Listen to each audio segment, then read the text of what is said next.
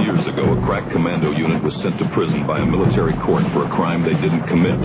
These men promptly escaped from maximum security stockade to the Los Angeles underground. Today, still wanted by the government, they survive as soldiers of fortune. If you have a problem, if no one else can help, and if you can find them, maybe you can hire LCS Hockey.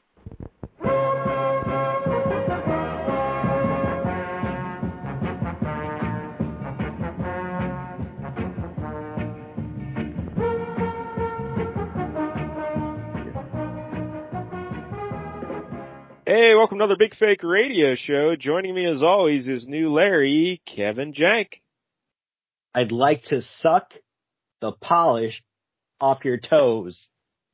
That's alright, I'll pass on that. But that is a quote from the Dallas Connection, the movie we'll be reviewing tonight.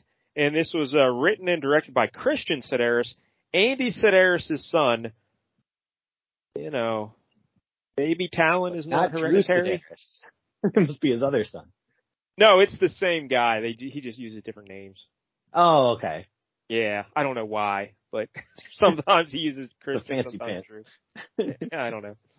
Um, also joining us is my personal attorney, spiritual advisor, Tuffy. That's it for me. No more casual sex. yeah, so, so as you can tell, this movie's pretty great.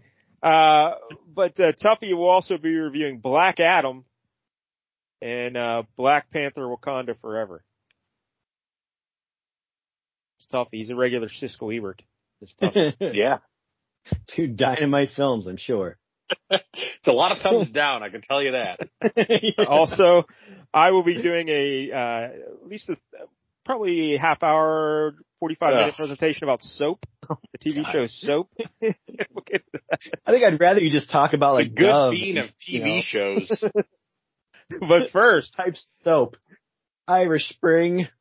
before we do any of that, we must call. uh I booked a very special guest. It is Super Bowl season. It uh, is this weekend. We're recording on Friday, and I figured I'd reach out to the world's greatest gambling expert and see what he has to say about the Super Bowl.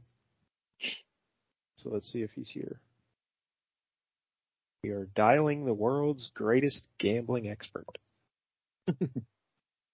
I thought that was you. You had a little gambling segment on this show. Hello? Ed! Yeah. Hey, it's Ed. What's up, Ed? You hear me? Yeah, I can hear you.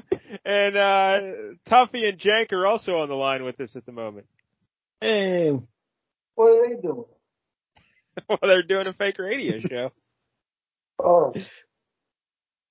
Yeah. we're we're doing this uh, using Skype, and the Ed has his camera on.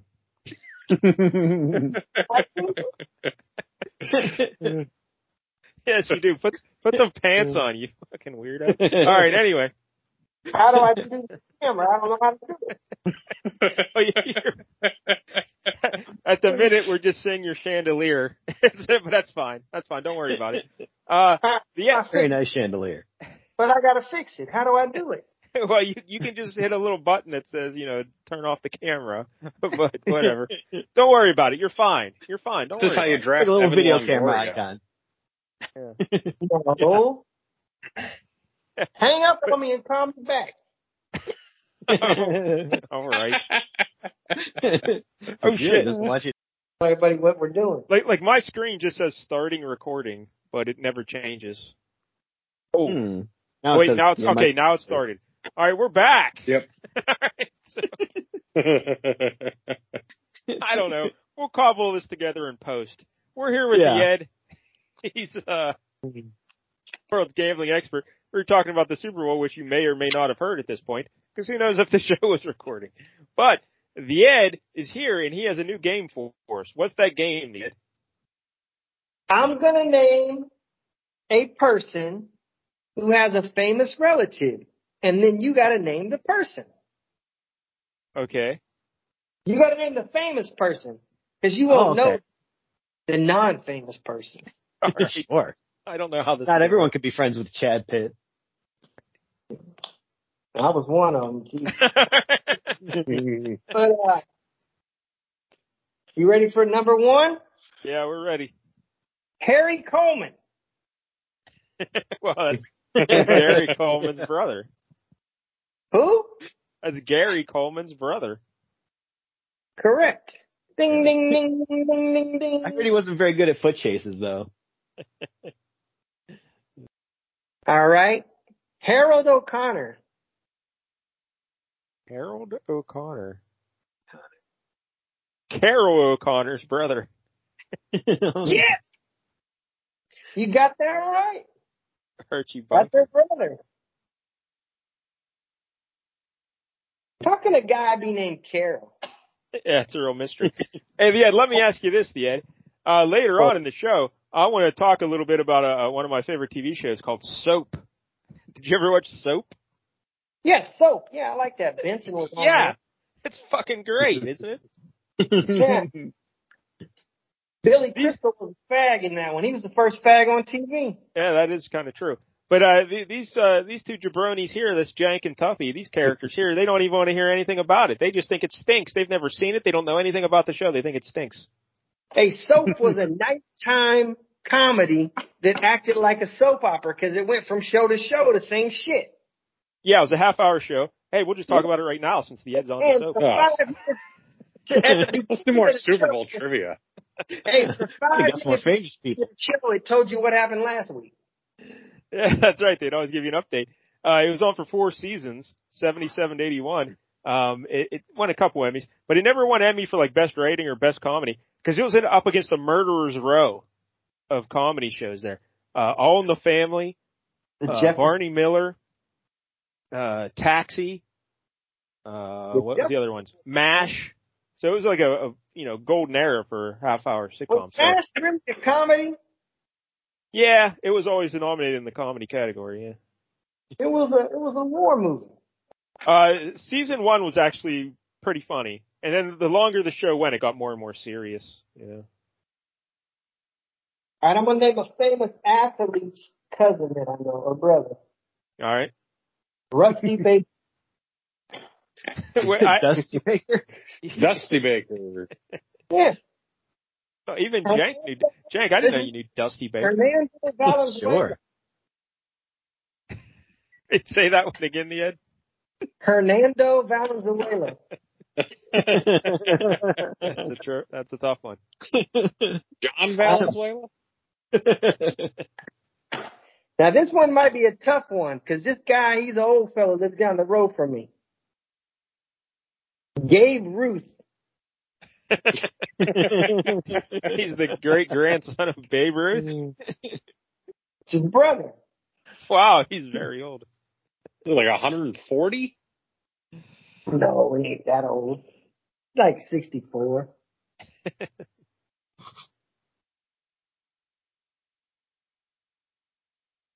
Is that it? Those are all the famous people you know. Where'd you guys go? We're right here. We're waiting for you to give us the next name. Oh, oh. Well, the next name on the docket is Freddie Murphy. yeah. Eddie Murphy. Yep. These these really aren't as hard as I thought they were going to be. All right, let me give you a hard one.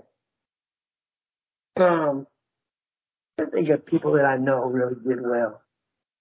Let me think. Let me look in my Rolodex thing. You have a Rolodex. what year is this? Oh, so you got a Rolodex on your phone. It shows Oh, you it's on your phone. All right. it's called. Don't you think?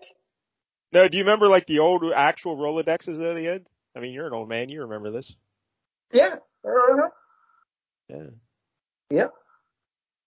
Can't find I've nobody. been in offices that still use them. Wait, Huh? You still use them, Jake? Not in my current office, but I've seen offices that do. Oh, okay. Is is Tuffy here tonight? Yes, Tuffy is Yeah. here tonight. I'm here. Oh, I didn't know Tuffy was on there. Hey, hey, the I'm- Ed. Uh, real, real quick, since you mentioned Tuffy, that brings me, reminds me of like lawyer stuff. Uh, did you see Brett Favre is suing Pat McAfee and Shannon Sharpe for, uh, defamation? And I was wondering if you would like, and it's going to get a lot of attention, so I was wondering if you would like to say some things about Brett Favre, so hopefully we get sued as well to bring some attention to the show, and then Tuffy can defend us in court. Yeah, that's no problem. Why? What's what Brett Favre? What did he do? He apparently, allegedly, he uh stole a bunch of money from poor people in Mississippi. Oh yeah, that nonsense. That's bullshit. Listen, man. No, he they gave him the money. It's the person who gave him the money that should be in Well, trouble. It was a it was a scam, and he knew they were stealing the money, and he said, "Yeah, that's okay. Let's just do it." Nah, he didn't know nothing.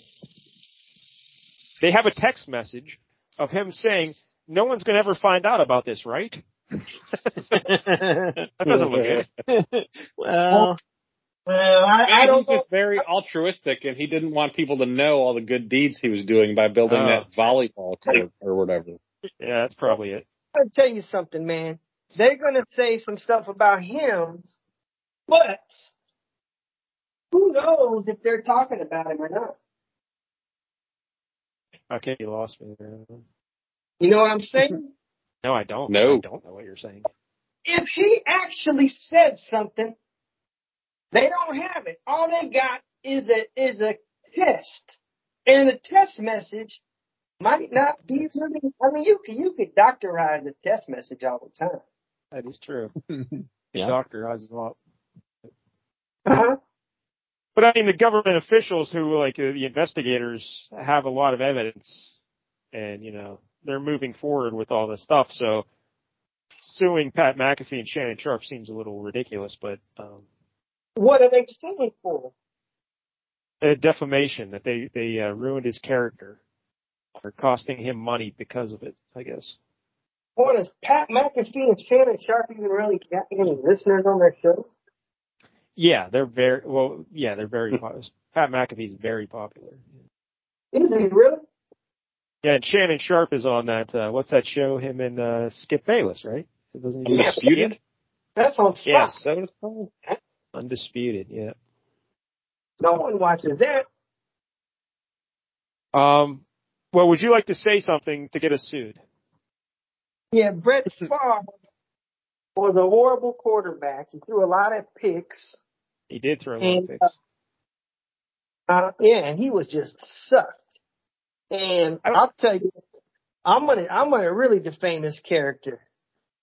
He was a great quarterback. That's Wait, liable. I'm very Which confused. is simple for that because he knows getting well I'm lying. So, the Ed, uh, what else have you been doing this Super Bowl week? What other events have you gone to? Last night I went to Top Golf with the NFL Alumni Association. Saw Rod Woodson, Eric Dickerson, Marcus Allen, and we all Eric Dickerson is your favorite running back. Yeah, uh huh. Did you tell told- him that? Yeah, I talked to him. Hey, yeah, did you, uh, Eric Dickerson, they did the show about him on uh, the NFL network, one of them like hour long, they just talked about his career and whatnot. And, uh, he said when he broke the, uh, record or the, or he hit 2,000 yards or whatever it was that one year, you know, hit the, the record for most yards in a season. Yeah, Do you know what the LA Rams gave him to congratulate him on doing that? uh, nice. A carrot cake. A carrot cake. yeah, a carrot cake. carrot cake. Not like a car, not, not, uh, carrot cake. Gave him a cake from a bakery. They just, here you go. Why would they do it? Man, the Rams are a dumbass organization. Uh, that's pretty good. Why would they do that? They, I guess they're cheap. Yeah. Jesus Christ. I'm going to a golf tournament tomorrow. Yeah, like, uh, when was the last time you played golf yet?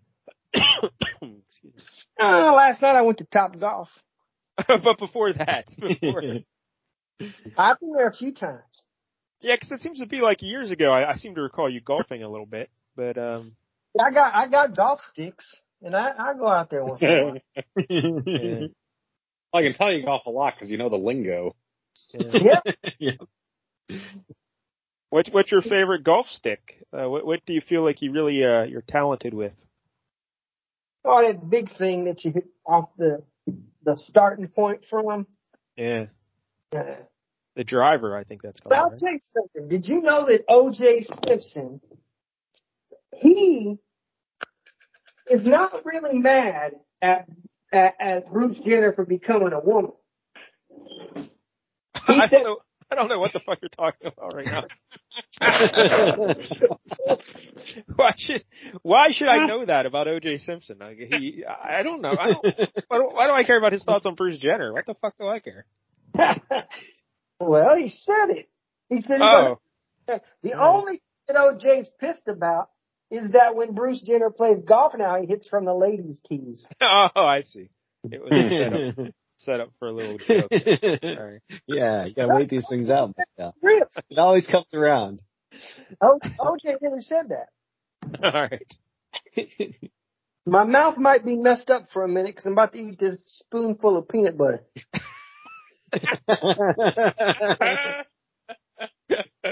that it had been a while since you ate something on the show, so I guess we can forgive you this time. Takes me back. They used to do this with Mr. Ed to get him to talk. They give him some peanut butter. How can you talk with peanut butter in? Well, his mouth would just move, and then they'd have someone talk for him. You know. Well, how'd they know what he wanted to say? they just guess. Mm. Let's talk more about soap. That was pretty good. It's Jiffy. You like Jiffy or do you like uh what was the other kind of peanut butter? Uh, uh, well, Jif. Peter Pan? Yeah, Peter Oh. Pan, Jif, Yeah, Skippy, We ain't got no goddamn Jiffy. We got yeah, combine Jeff and Skippy. and Jiffy. but, uh, yeah, I haven't had peanut butter in a long time yet. Uh, the last time I had peanut butter, uh, I, I get the organic old natural peanut butter, you know, and, uh, apparently I, uh, must have gotten a bad jar because I threw up violently after I ate it. And then, uh, the next day I was like, well, that was probably a fluke. So I ate some more and I threw up violently again. I mean, Well- the problem is you bought that organic junk. yeah. didn't like. You don't want peanut butter that you have to stir. That is true. You have to stir organic peanut butter. You know why he didn't like that peanut butter? Why? Because it didn't have nuts in it. Well, yeah, or, or, organic Yeah. peanut butter, like all the fats on the top, you got to stir it in. Sometimes I just cut all that off, you know, so then it's even drier. You know, Ugh. Dryer. How do you spell dryer? well, D. Well, it depends what dryer you want, but yes, yeah, D R I E R. Yeah. Red But yeah. dryer or Ted dryer? Uh, what else is going on, the Ed? Well, Just sitting here walking around. Yeah, Getting That's some- exciting. Just some matchsticks because you know what I got to do here in a second. I don't know. Wait, what does that mean? You Smoke a cigar? Yeah. Oh, okay. All right. I just uh I got me a nice outfit to wear for the golf place tomorrow. Well, that's nice. Yeah, the doctor told me I got to wear something cool. So, what did you select? A wife beater and khakis. Ah, hey, I like khakis. It's my kind of style right there. No, I'm wearing. I Yeah, got. what color are your khakis? I- She got me some Ralph Lauren polo shorts. I got to wear. There now. Got to see your legs in shorts. Oh man, my knees are well. Yeah. My knees are looking good. I put a lot of lotion on them and shine them up. That's good. Yep. They gotta shine. Oh man. No, I mean, last night we went to go get some chicken wings at this uh place called Native Wings, and I thought it was an Indian joint, and I didn't want to go there, but it wasn't. Why wouldn't you want to go there if it was an Indian joint? And I ain't no goddamn Indian food. But uh thank God it wasn't. So uh they had pretty good food. They had chicken wings and pizza and spaghetti and then we had a wings? steak at the end. I mean, it was probably one of the best food experience I had all week. Ugh. Yeah. Hey, the, the Ed, did you hear the U.S. military shot down another object over Alaska today? No, I didn't know that. Why'd they do that? yeah, I I don't know. I'm trying to get the update on it. But uh people thought it was another one of them Chinese spy balloons, you know. But then they said no, no, no. This was uh silver and cylindrical shaped, and it seemed to just be floating in the air. Was it a So- dildo? Might be might be space monkeys. What do you think? Space monkeys? Space dildos? Probably. you know, that means it's nearby. Space hookers. Oh, UFOs. yeah. Let's see. Huh? What's that, the Ed? Are there such thing as UFOs? Oh yeah, well UFO is just an unidentified flying object, so yes, there's plenty of them. But uh are are there uh aliens in those UFOs? We know. Yeah. I know. Hey, listen to this. So, assistant coach calls me the other day, and Yeah, uh, this, this character. What's he been up to? nothing. Oh, all right. He bought a house in Vegas, then sold it six months later, All right. and didn't make no money on it. That stinks. But uh, so he got on this thing. There's a new app called Airtime. Have you heard about this app? No. No. You just get on there and you just talk to a bunch of people. So he tells me, he's like, yeah, get on there, man. Let's talk to these people. So me and him was on there and we're talking. And some lady was on there she was like, Ed from Vegas. She goes, you know Adam Carolla? I said, yeah, he's a fag. and she's like, I thought I recognized your voice. so she started asking me all kind of questions. And I told her to come to Vegas and find out. But she was ugly though. She was 64 year old woman. well, that's like your age group, Dad. Mm-mm. That's no Send her Mike Dell's way. That's the kind he likes. like the old lady. What, what kind of, hey, when, her name's Dona Speir. Sybil Danning. Yeah. Julie Indy- Newmar last week. Victoria's Secret panties or did she just wear the bloomers? yeah, just a bloomers. hey, the Ed, uh, la- last week on the show we watched a movie with uh, Julie Newmar and Tina Louise. Catwoman and, uh, the bitch from Gilligan. Yeah, Ginger. Nailed She it. Ginger. Yeah. Yeah, Ginger. I couldn't figure out her name. Who did you like better of those two? Catwoman. Yeah, Catwoman or something. Yeah, I like that pussy. well, the I mean- yeah, go ahead. I like red haired girls, man. Yeah, I'm not a huge fan of the redhead girls either. Uh, what else is going on, the Ed? You, you wanted to call the show and then you got a whole bunch of nothings. Come on, let, let's tell some stories. Let's go. Let's go. What do you mean a bunch of nothing? let's talk about soap. What was your favorite episode of soap? I liked when the guy My that ears are going to be out of commission because I got to put peanut butter in them. What are you talking about? I have to hear soap talk. It was hmm. 76 degrees today. Wow. It's great. God. It's getting hot in here. So take off all you clothes. I am getting. You gonna take your clothes off. It's getting hot in here. So tonight, Cardi B, you guys know who that is? I know the name, but I don't know anything. about yeah, it. She's- but He's performing at a casino about two miles from my house tonight. Okay. The cheapest ticket is $500. Wow. To sit front row, $3,500. jeez. That's Yeah, these ridiculous. Crazy? Apparently. Yeah. So I don't know. What movie did you guys watch this week? It's called the Dallas Connection. The Dallas Connection. Yeah. It's got What's a bunch of uh, it's got a bunch of ladies with big boobs in it, and they're running around. And Yep. It's got all the classic Sidaris hallmarks, remote controlled vehicles. It's a Hallmark movie. yes. Yeah. It sounds like it's curvaceous assassins who stalk four scientists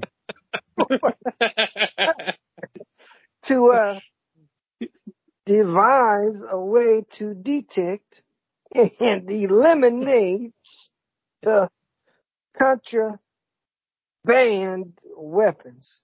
What does it sound like?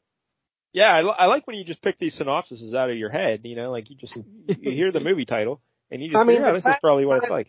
The title reminds me, it sounds like it's a Christian Drew Sidaris movie. It's a Christian Drew Sidaris movie. Yes, Yeah. the son of Andy Sidaris. Sound like it's an early 90s movie. Uh, 94 actually. 1994. Yeah.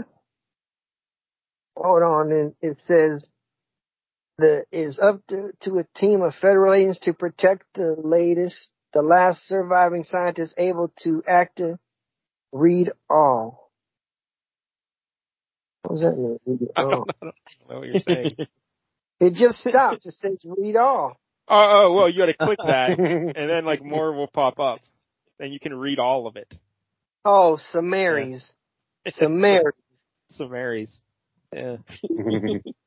out the world, estranged scientists are assassinated right before a major scientific convention in Dallas. With the doubt, this killing spree has to do with the upcoming interventional world arms removal project, a sophistication state of the art satellite system which has the ability to detect any weapons, however big or small. See?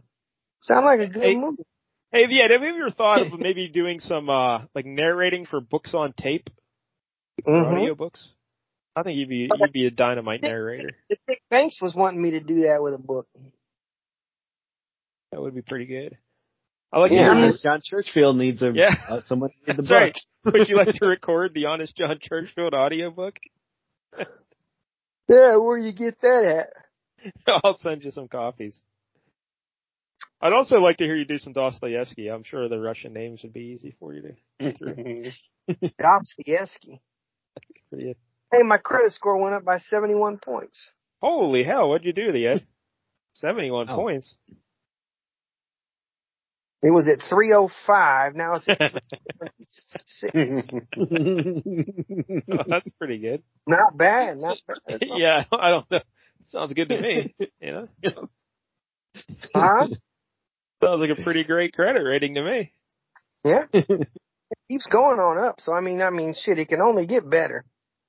Yeah. Got That's Here we I'm- You got uh, credit? Uh, yeah, I got some credit. Yeah. Let me borrow some. you got all the money in the world. You're always so rich gambling and everything. Yeah. Well, that's why I don't. That's why I don't really care about no credit. Uh, who the fuck cares about credit? I'm like, they always call me. They're like, uh, Ed, do you want to get a credit card? And I'm like, for what? They're like, so you could charge something. I'm like, I'll just buy it. And then the person told me it's better to be in debt. They said Okay. you're supposed to be in debt. The average American person is in debt average of a hundred and ninety thousand dollars. They said. Oh, wow. oh God. Well, if you count all my school loans and everything, yeah, I'm probably mm. close. I guess so. But I don't, Oh, I you're don't, good bean. Yeah. Really racks I- up. I don't want to be behind by that much money. That's a lot of money to be behind. Hey, the end, you know, when you die, it really doesn't matter. So, I know. I, I remember that when uh when Franklin died, and he gave my number as a person to contact. yeah, all the debt collectors are calling called me. A place told me that that Franklin was in collections, and I go, he's in the fucking casket too. Yeah. And they said, Well, what do you mean? I said, well, he died, man. And the guy goes, well, you know, he still owes us like forty two hundred dollars. Well, and they asked if I want to take care of that for him. I go, No. man, fucking. I go, I go, hey, I go. Frank apparently didn't want you to have that money. yeah, I'll, I'll take care of it for him. Fuck you, get out of here. Yeah, they go, well, you were a co-signer. They said. I go, I ain't never co-signed on Yeah. nothing. I, I need I sign go, sheet. find- yeah, they tried to say my name was on there. I go, no, no, he just got my name as a person of interest. Hey, but Jank and Tuffy, keep this in mind for when I go, because you'll be getting those similar phone calls. But I mean, why would somebody pay something if they're dead? They're like, does, they they asked me, did he have an estate? Yeah. I said, the motherfucker had a bag of life. I told you about that, right? His bag of life. yeah, I see Yeah. that. You don't remember that?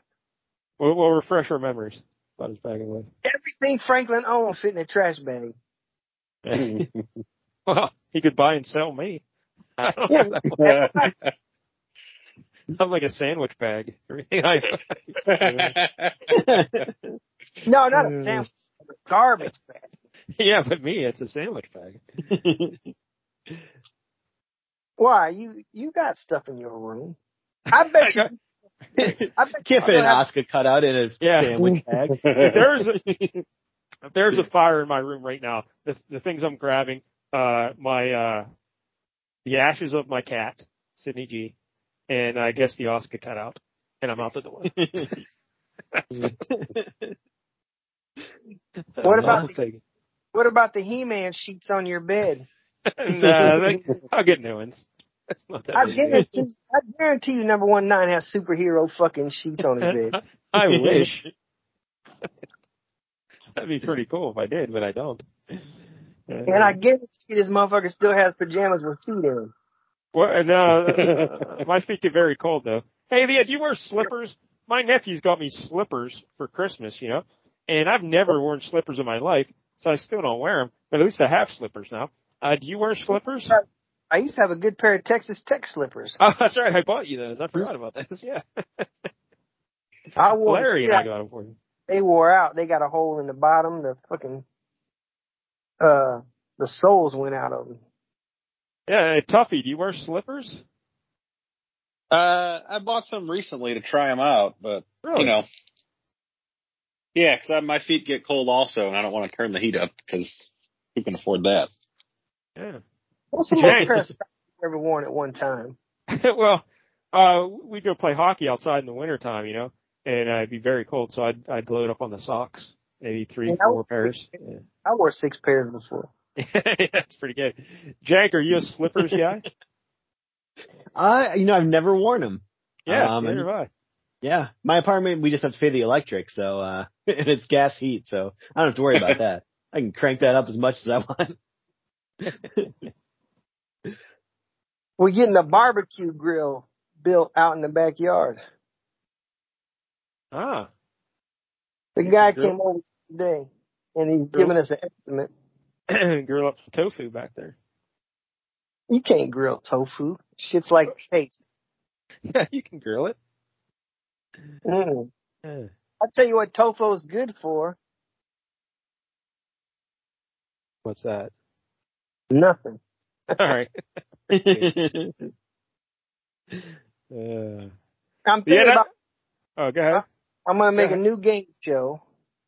Okay. I wrote a letter to Steve Harvey. and uh, Do you have Steve Harvey's address? Yeah. I just wrote it in care of Family Feud. Uh, I Oh, thought you just addressed it to Steve Harvey and just dropped it in the mailbox. like it'll get there. It might. They know you're in L.A. Hey, uh, but uh, I want to do Family Feud after dark. Oh, like an adult themed family feud. Yeah. Yep. They'll be like, we asked 100 women, how big a dick can you take?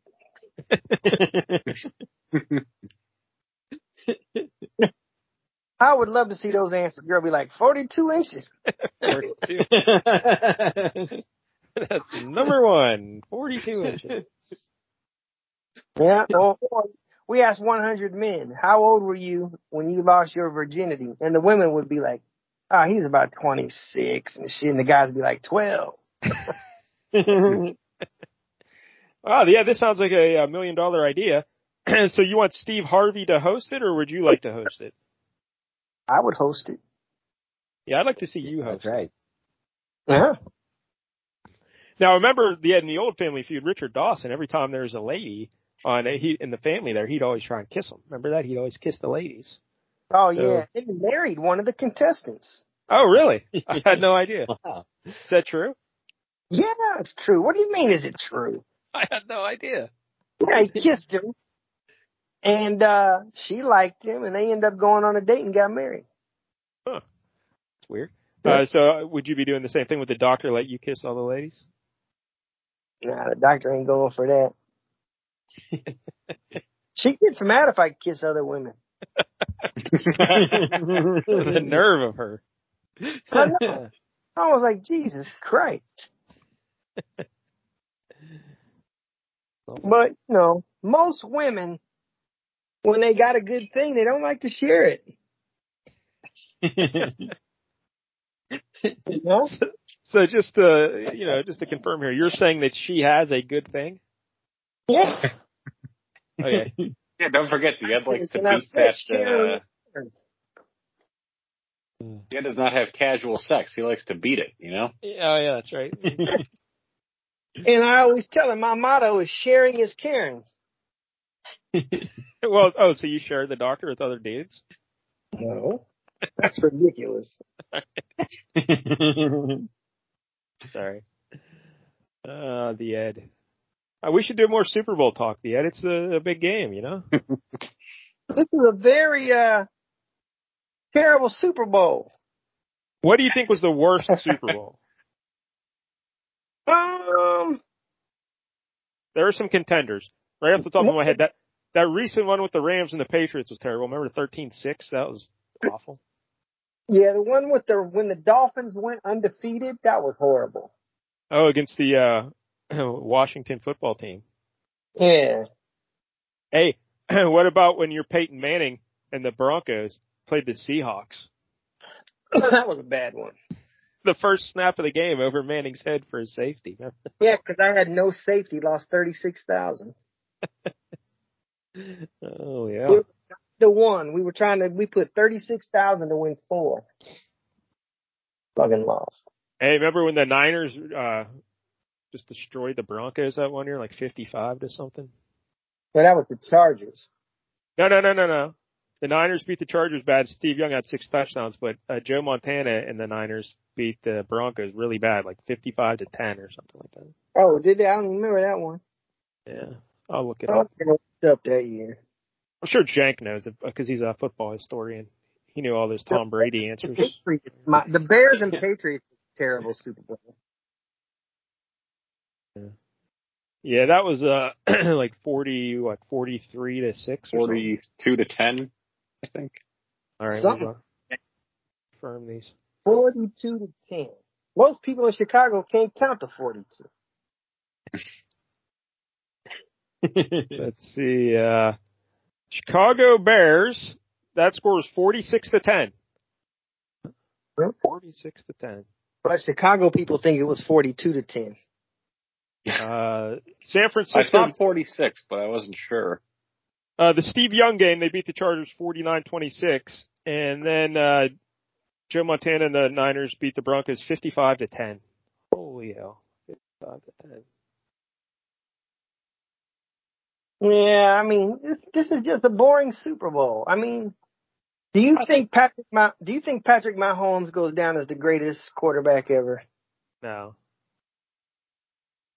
Like, he's really good, but haven't the Bron- like this is what I don't understand. Yet it, everyone says it's a copycat league and everything, but haven't the Bengals shown how to beat him? Like you just you got to get you have to get pressure from your front. So that's not every team can do that, I guess. But you just drop back you know, seven eight guys in coverage, and he seems to struggle with that. No, Yeah, he beat him last time that he's in the Super Bowl. I don't know. Uh, hey, uh, do you remember who the MVP was in that Seattle Denver game? A defensive person. Yeah, I, I looked because I was looking at the list of MVPs. I don't even Malcolm Smith. Who in the blue hell is Malcolm Smith? I don't remember him at all. Uh-uh. I don't remember him at all. That's crazy. I bet if he goes around and tells people he's a Super Bowl MVP, Yeah. they go bullshit. One's gonna believe that. Uh-uh. I wouldn't believe it. And it happened. That's right. It happened. All right. All right, Ed. Anything else you want to talk about? Yeah. Hey, let's talk about soap. I think we covered that already.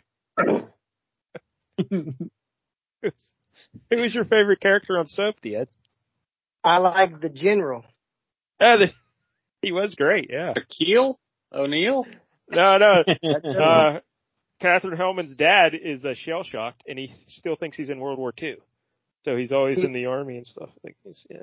He always wore all kinds of army stuff. Yep.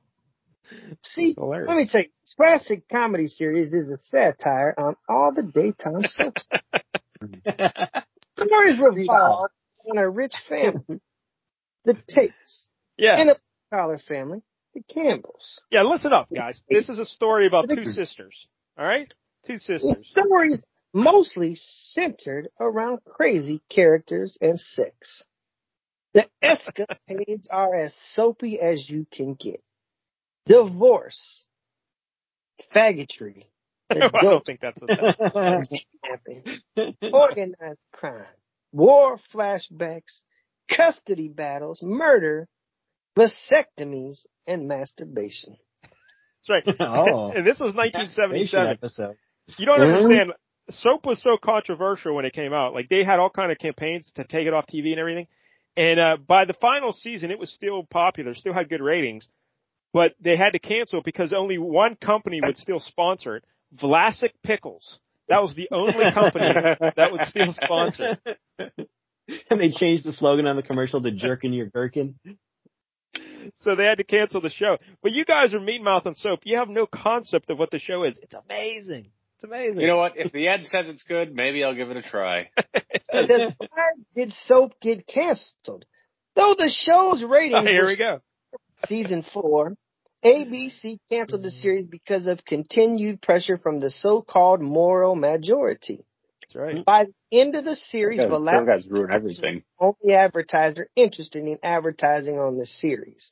Now, see, wouldn't you just think that soap companies would want to be on soap? but they were all everyone is outraged because it the show was about like infidelity and uh, uh I think the thing that got people really upset there in the fourth season they or the third season I think it was they did a parody of Rosemary's Baby. Like the one character had a had a baby with a priest and the baby came out like a devil spawn and everything. And like they had a storyline of the priest was in love with the lady. So the the church and the moral majority were all mad about it and everything. But yeah.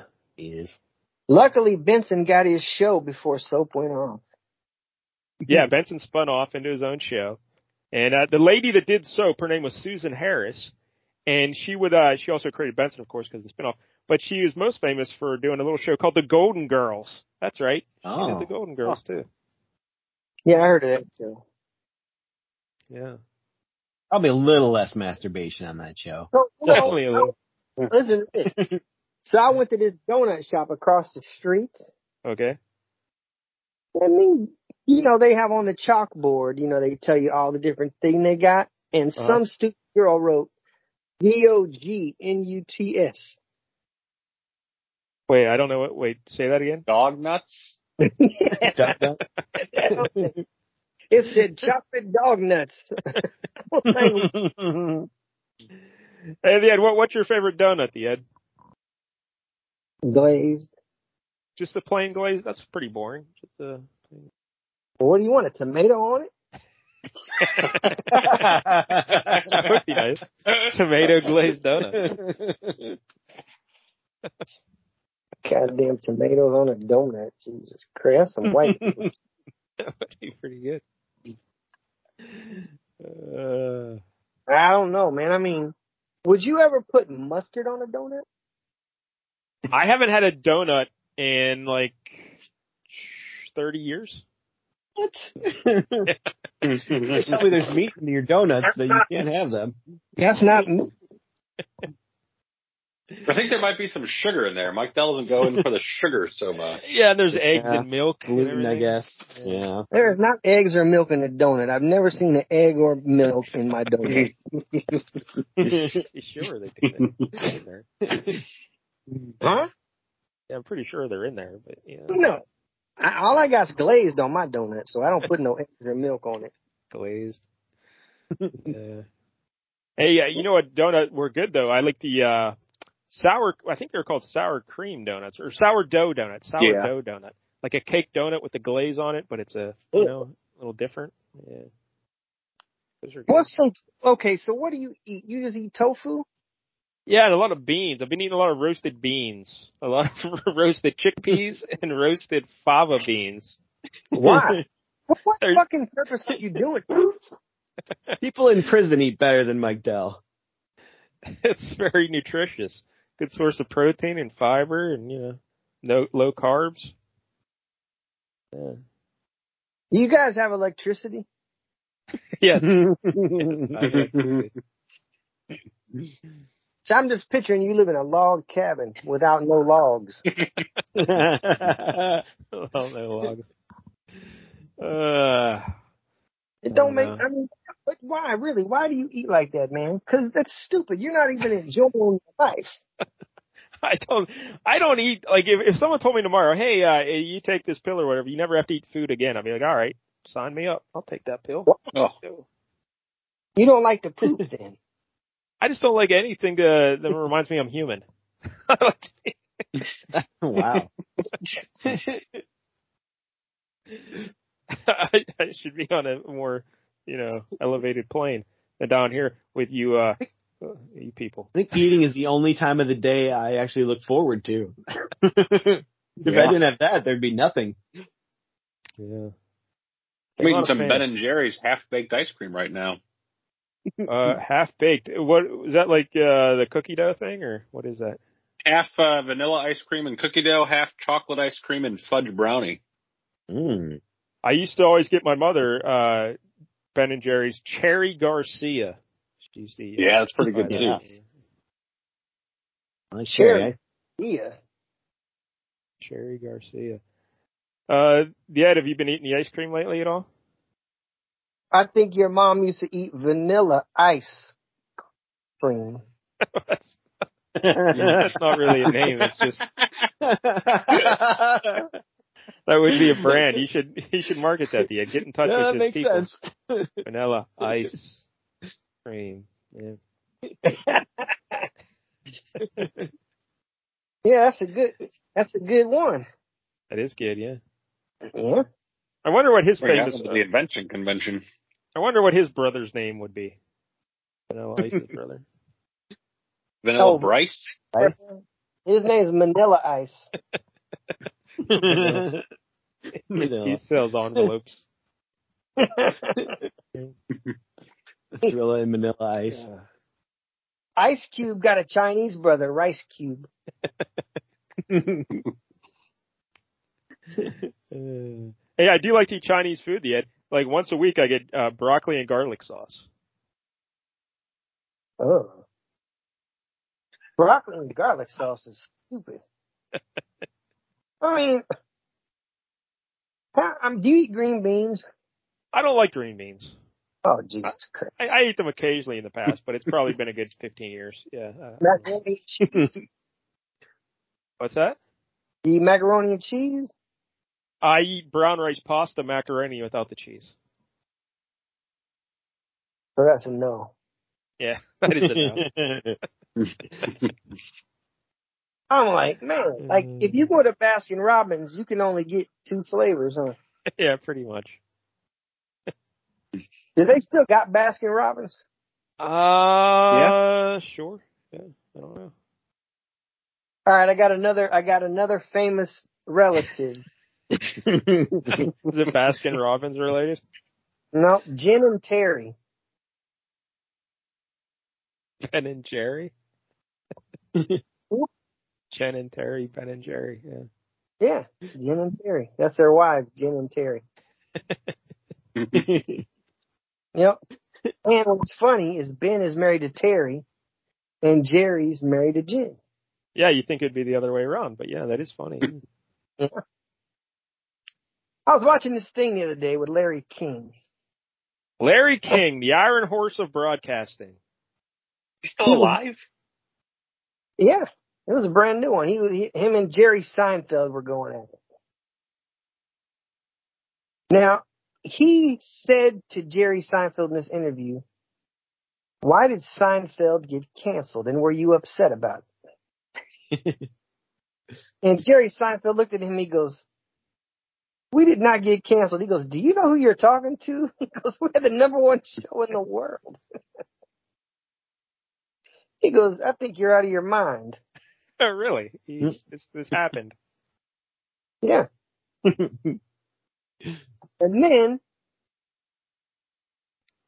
right when Larry King died two years ago. What? Larry King's dead? didn't swear. I thought he was. Yeah. I just saw it today, that's a lie. Fake news, fake news. Yeah, he, yeah, he died. He died two years ago. Eighty-seven years old. Sidney Crosby.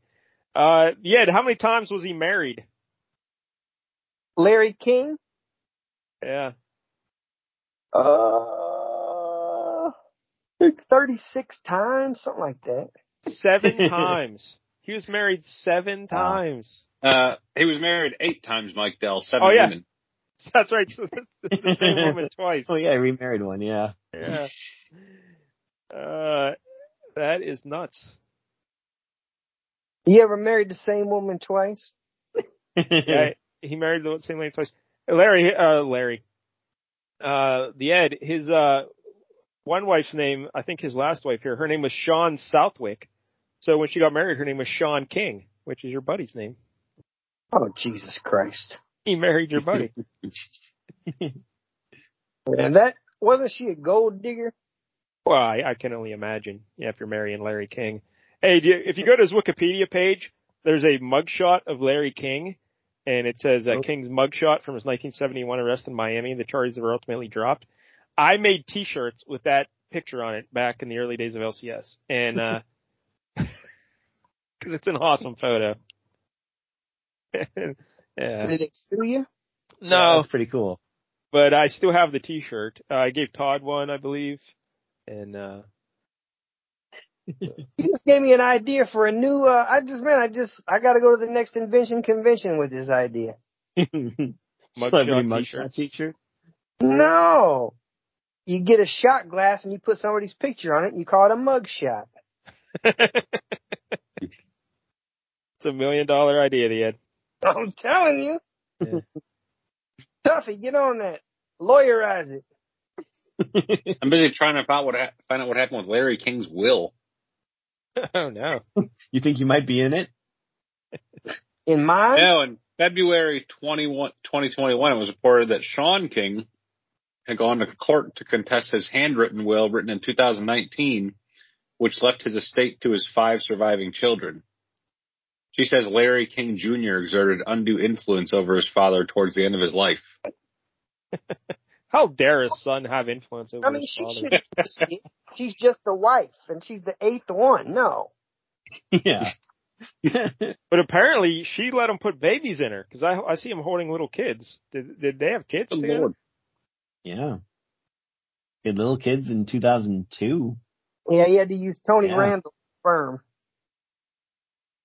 She was 26 years younger than him. Yeah. Hmm. Christ. He's getting it done.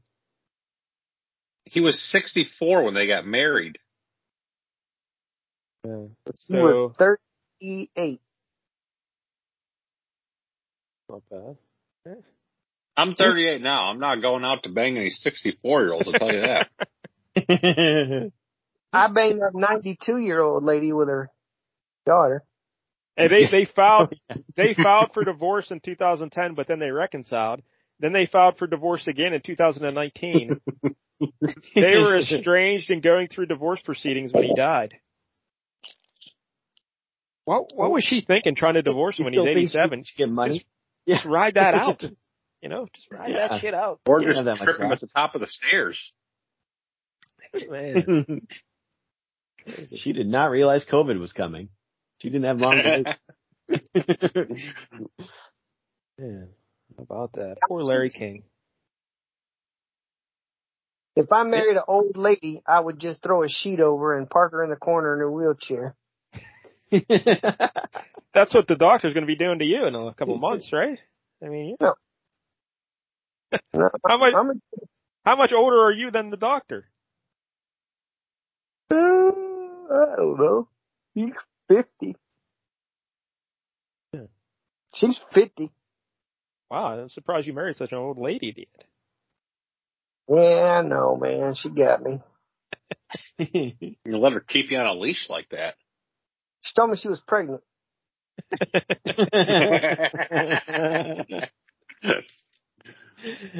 And I wanted- Hey. Yeah. That's So I was on this other show talking about stuff. I was thinking about going on. I haven't been on it yet, but I was thinking about it. Oh, you're thinking about oh, of course. What? Judge Mablean. She uh called me. I don't know who that is. You remember from divorce court? Remember I No. took her out on a date? I don't remember that. No. You don't remember that? Uh, Yeah, I met her at a Lennox Lewis fight when when Laila Ali was on the undercard and I was sitting by her. And she's uh, 73. yeah, a little bit old. She's a little bit old. Little bit old. But uh I thought she was fatter because she wears that big old overcoat, you know, Yeah. the judge's. Yeah. And when I met her, she told me she was, I thought she was a, a comedy kid. And she said, no, I'm a judge. And I go, judge? And she told me who she was. I said, man, you look a lot bigger on TV. and she said, that's because she wears that black robe. Yeah. Was like, oh, you need to wear a white one. It'll slim you down. And, uh, she had on some Sassoon jeans and, uh, and a Calvin Klein t-shirt Oh, wow. and some thongs.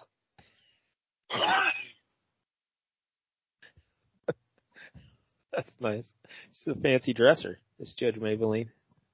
You got a lot of money. Yeah. She had a 1993 Altima. You had a 1994 Altima, right? Yeah. Do they still make Altimas? Uh, I don't think. They don't. No, I don't think so. Damn, it's a classic car now.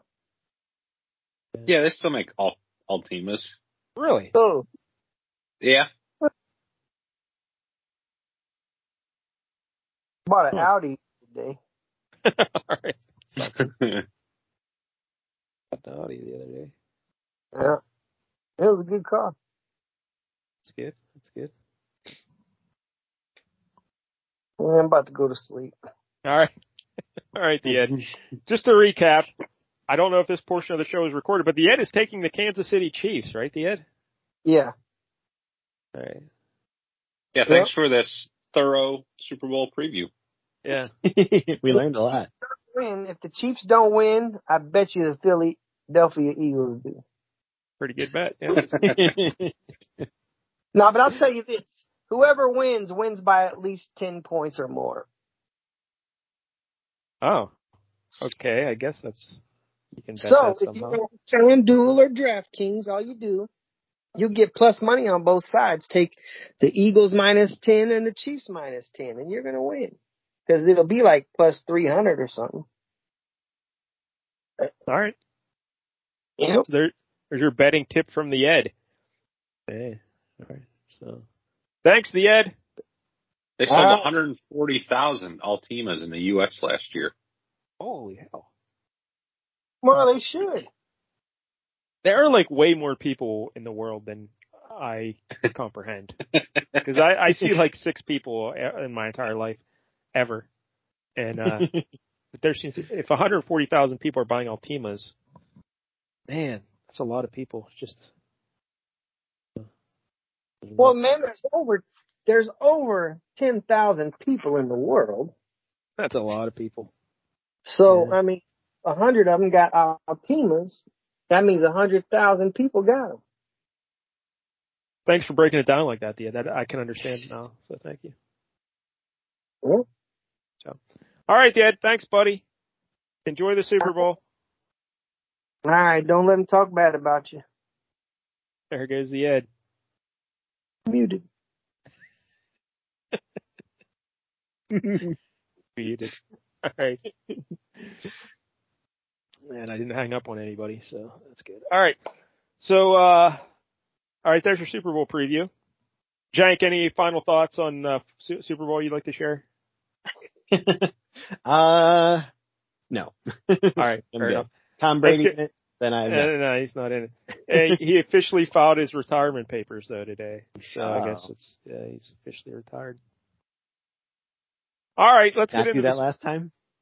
Uh, he did not do that last time. I don't think. Okay, never got that far. I don't think. Yeah.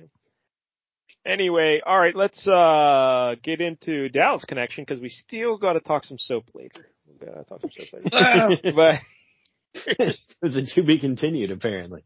just like every episode of soap. I'll, I'll, I'll do a 90 second recap and then we'll get right into the news installment of soap. All right, so the Dallas connection. Ed already read you the description of it, but uh, we'll recap it just in case uh, people forgot.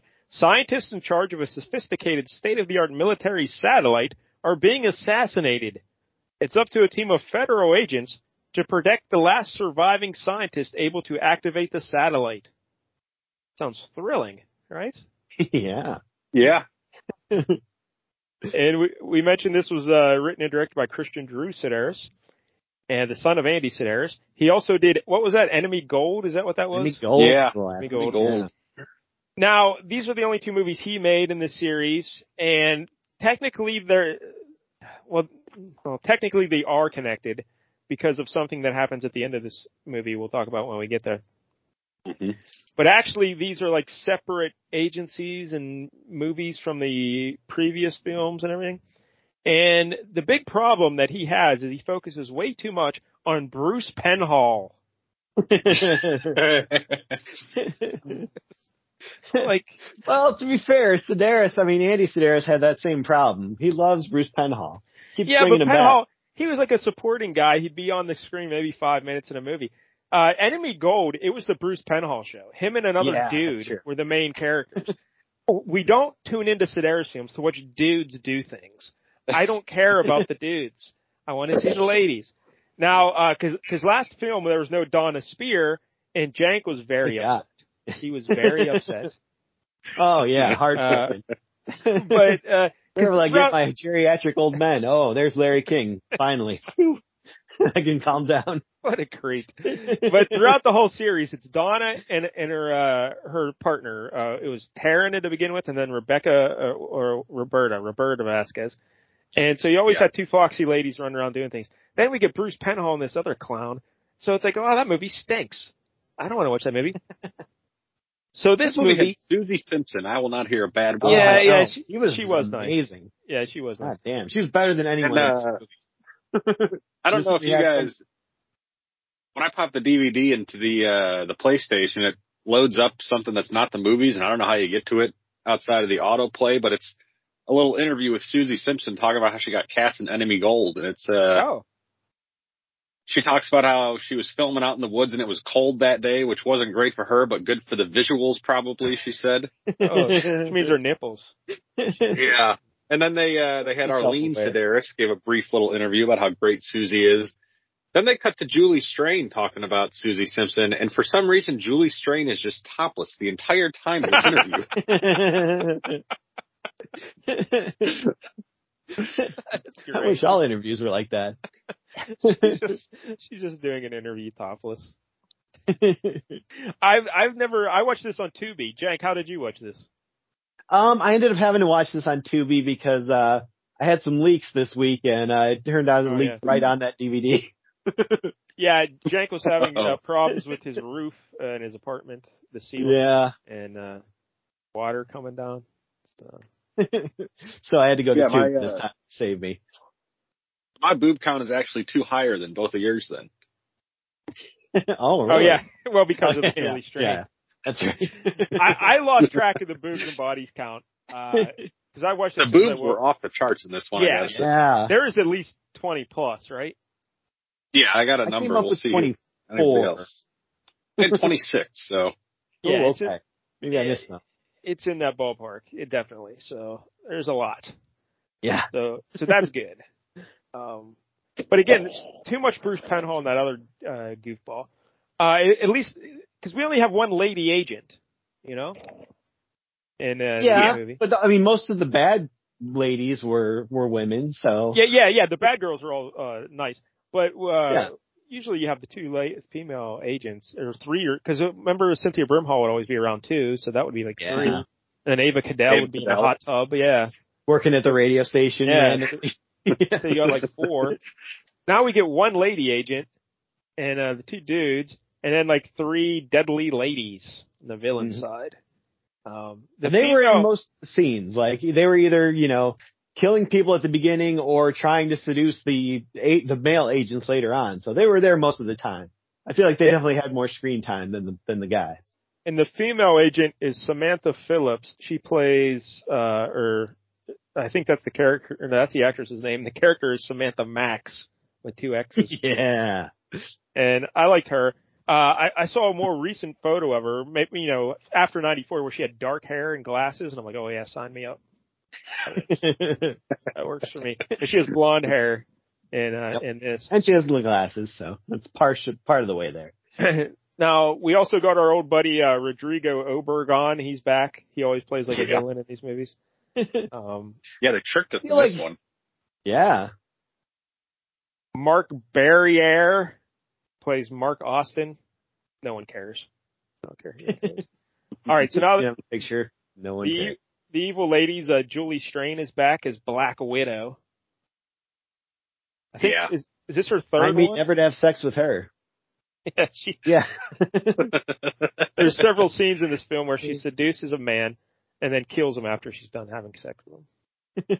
'Cause that's what she does. And then she does an interview without her top on. Uh, the other deadly ladies here, Julie K. Smith plays Cobra. Big fan of her work in this. Uh, Yeah. she's short blonde hair. she carries into the next one too. So Yeah, Julie K. Smith. She is one of, according to her biography, she is only one of four women who have been featured in Playboy and Penthouse. Ooh, Huh. double That can't, threat. that, that can't be true, right? There, I mean, or maybe like play, They may have had They- exclusive contracts or something where they were barred from doing that or something like that. or maybe like a Playmate centerfold in a Penthouse pet. Maybe that was it. Like, you know. oh, okay. Yeah. maybe. 'Cause I would just imagine like more than four women, especially nowadays. But uh, uh, anyway, but yeah, she's a blonde. Uh, she has real short blonde hair in this, and uh, very buxom. It's Julie K. Yeah, I mean, the only problem I had with both her and but- Scorpion were, were the haircuts. I was not digging the short hair. Uh, see, I don't mind short hair if it's it's okay here with her. Uh, Wendy Hamilton is the other one. She's Scorpion. She's another tall brunette lady. Uh, you know, pretty good uh, up top as well. And yeah, got like a Michael J. Fox haircut. yeah, yeah, her a little. She still look good though. Still look good. Um, Her body was great. Yeah, yeah, I I like like. I, I liked all the ladies in this. I think they're all good. Uh, no no problems with any of them. Yeah, they're good. I wouldn't say it's the best crop we've had in a Sidaris film, but Uh, yeah, because obviously pretty solid. Dawn is not there. So if Dona were there, I miss Simpson should drown Dona Speir in a lake. I, I miss Dona. I miss Dona. Well, she was in the old age home by this movie, and uh, She was I 27. didn't have enough depends. she was 27. That's a hard twenty-seven. she was on her third lung transplant, smoking all those cigarettes.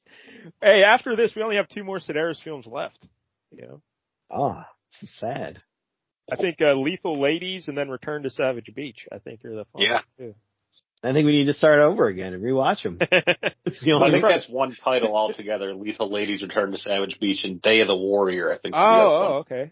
No, I thought we watched Day of the Warrior though. Didn't we? No, I don't think so. Huh. Doesn't sound familiar. Yeah, all the titles blend together after a while. Yeah, Julie It's Strain not is very in Day. descriptive of what's in the movie. Yeah, on the poster, Julie Strain's in Day of the Warrior poster. So That's probably one we haven't watched yet. All right. 1996. So this would have been two years later. Okay. So Lethal Ladies Return of Savage Beach is all one movie. How about that? Um, the trivia note from this film, uh, Bruce Penhall has a, uh, he has a very involved sex scene with Julie K. Smith in a hot tub. yeah, it's true. And it, and it goes on pretty long. And apparently Bruce Penhall's wife was not happy about it. according to the trivia on IMDb. you know what Yeah. he does for a living? Like, it's, I think this is probably the only film series he's ever been in of any, ki- probably the only films he's made of any kind. So like, you should know. This is, uh, this is all he's got. Well, every film he he always used to have the sex scene with Roberta Vasquez. Remember on the motorcycle, and then uh, but uh, this this sex scene with uh, Julie K. Smith, it was pretty involved, and uh, it looked like she was really getting into it. And apparently, Playboy uh, ran still photos of it in the Playboy magazine because they loved the sex scene so much. So, they they called his it one of wife, like a big Playboy reader? And she was like, hey, you're ruining my good times here with throwing this in my face. Yeah. uh, Playboy magazine's November 1995 issue was included as part of the most notable sex scenes of the year, and this made uh, Bruce Penhall's wife even more upset.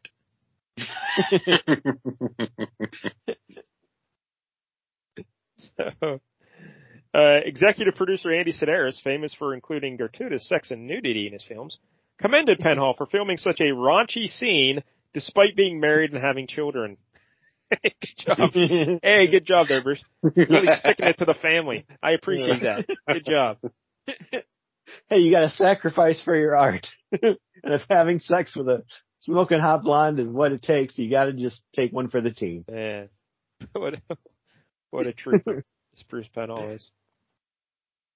Uh, anything else we should know before going into this?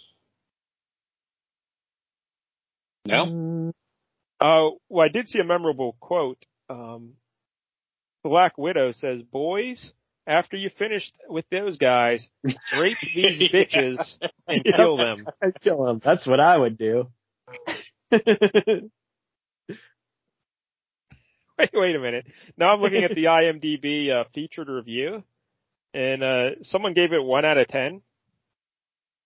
And uh, the the title for the review is "Yo, pass the taco sauce, Zippy. This ding dong is a little dry." I don't know, but that guy's a genius. This guy says, "I watched this movie last night largely because of all the little people in the cast." Were there little people in the cast? I don't think so.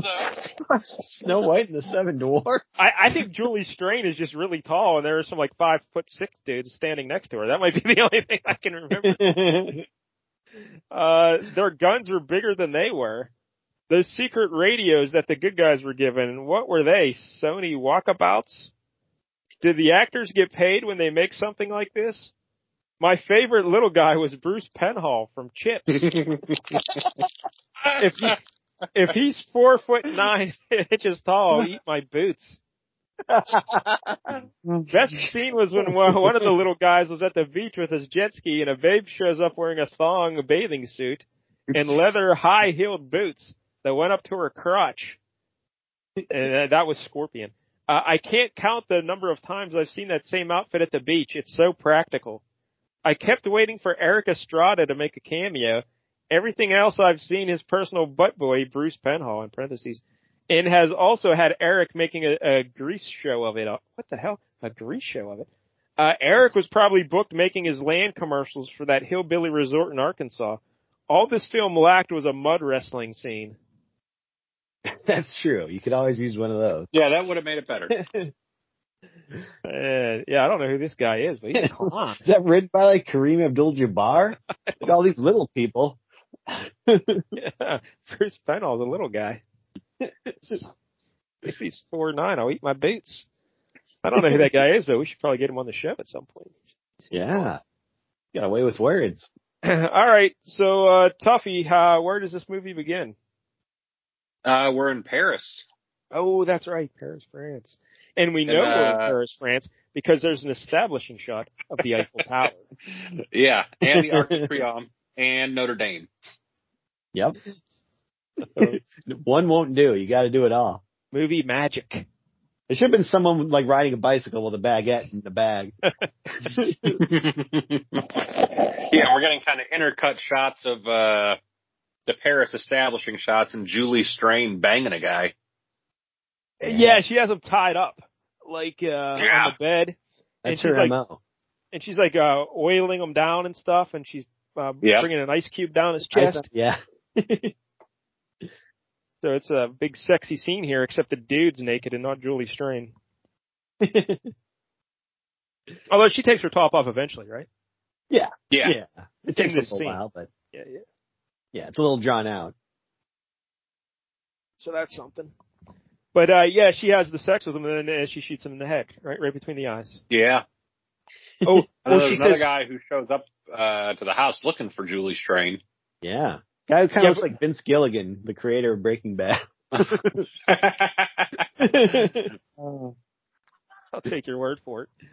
Um, that Yeah, guy we- is Platypus, one of the other bad guys. yeah, platypus, Not platypus. Platypus. platypus, and uh they call him Puss sometimes too, for short. They say, "Hey, Puss." I think the Uh, Sopranos ripped this movie off. Yeah, obviously. Um, when Julie Strain, when she was uh, before she shoots the guy, she pulls out a box of chocolates and she says, "Oh, these are like French chocolates or something," but it's actually a gun, and then she shoots him. Yeah. Well, first she has a knife. She's like cutting him out of his wrist things, but you think like, oh, she's gonna stab him, but she doesn't. Then she goes for the chocolates with the gun instead. The old switcheroo. Aha. Yeah, so that other guy comes comes to the door uh looking for well, he wants to speak to the doctor or something. Uh because Yeah. yeah, th- this guy who's jacked up and has uh, washboard abs, apparently he's a scientist. So Yeah, Julie Strain had some great dialogue about that, or something like, "Oh, the body of a Greek god and the brain of something." Like, oh, this is everything I've ever wanted. uh Platypus was uh played by Cassidy Phillips. If that means anything to anybody. He's I very it, yeah, I don't think it does. so yeah, the, the guy at the door says, "Hey, I'm looking," and he says the doctor cannot be disturbed. But then he hears screaming when uh, I guess Julie Strain pulled out the gun and the gunshot, and so the the the butler guy goes to run to see what's going on. But then the guy at the door shoots him in the back, and that guy at the door is Yeah. Platypus. It's old Platypus. Yeah. yes, we got two bodies right off the jump. Yeah, Yeah. two bodies and two boobs because Julie Strain Yeah. neck and did neck. get topless. Yeah. And uh, yeah, he's just there to pick up Julie Strain, and then they leave. Yeah. Then he goes out in the car and takes his mus- mustache off, and she says, "What a great disguise." Yeah. As she didn't recognize him, and then Julie Strain's in the back seat of the car, yeah. and, and she just has like sleeping sickness or something. She just says, "All right, I'm going to, I'm going to take a nap," and like Like she's she's when still, we get to the airport and just yeah, conks right out. Yeah, because she's like she's sitting uh straight up, and then she just like t- like tips over to her left. Like her ass doesn't move at all, really. She just tips over, bang. it's like, all right, it's weird. all right, Yep.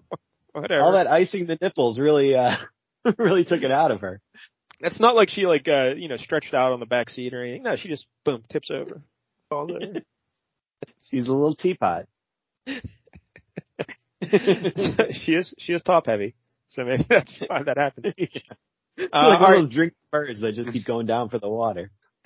now, now, Tuffy, I think next, uh, don't we go to South Africa? Yes, we do. Doctor In about five Vandermeer's minutes getting in his Stock Ran- footage Range of uh, Rover, whatever there. the Serengeti, so we know Yeah, we're in Africa. Yeah, we get stock Yeah. footage of like a rhinoceros with a bunch of birds sitting on them. Oh, it sounds pretty interesting. Just birds sitting on rhinos, and they seem okay with it. They're like, yeah, that's fine. I'll just, uh, you know. It was a completely different film stock because it was just like stock footage, so it, it looked pretty different from the rest of the film. But now we're in South Africa, and we get some sparkling dialogue from Christian Drew Sidaris. As this scientist is leaving it, did you notice the scientist was carrying like the cow briefcase that uh, our buddy didn't he carry his gun in in Malibu Express? Didn't he carry his gun in like a cow briefcase like that as well? Oh, that could be. Ah. Abilene. Remember that guy? Yeah. I can't remember because that wasn't Shane. Shane was the second one. Who was the first Abilene? Mm, was it Rowdy? I don't think. Sounds like a cowboy. Um, We'll figure it out. But anyway, so this scientist guy, he's an older fellow. Yeah, it is Rowdy Abilene. Holy hell! Look at Jack. hey, look at that. He knows his Super Bowl trivia and his uh Andy Sidaris trivia. So, so this Well, old if anything scientist, with Taryn in it, you're gonna have a good memory of. yeah, That's right. Taryn or Suzi Simpson. We asked you this last time, and I can't remember what you said. Ooh. Um, I'd have to look at him back to back. but I think, yeah, Taryn's gonna. She has my heart. She had a longer, a longer run. I'll take Suzi Simpson. I'll take Suzi Simpson. But uh, but Taryn, because you know Taryn's gonna be stealing whatever you have, you know, because she was always stealing everything too. Because she's a civilian, she could get away with it, you know. Yep.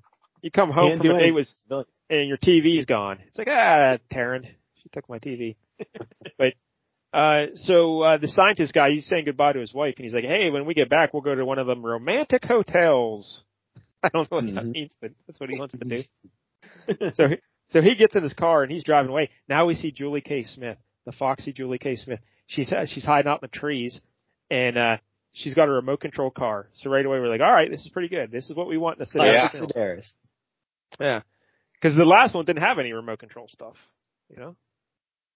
I don't think, right? Yeah. I bet Yeah, uh, I think Andy you're right. Had to take his belt off and you know give it to the kid for that Yeah. one. I told you it's got to be remote control car. Like, what the fuck are you doing? This this, the formula is very simple. Playmates, guns, remote control vehicles, and grenade launchers or rocket launchers. That's Yep. what we need.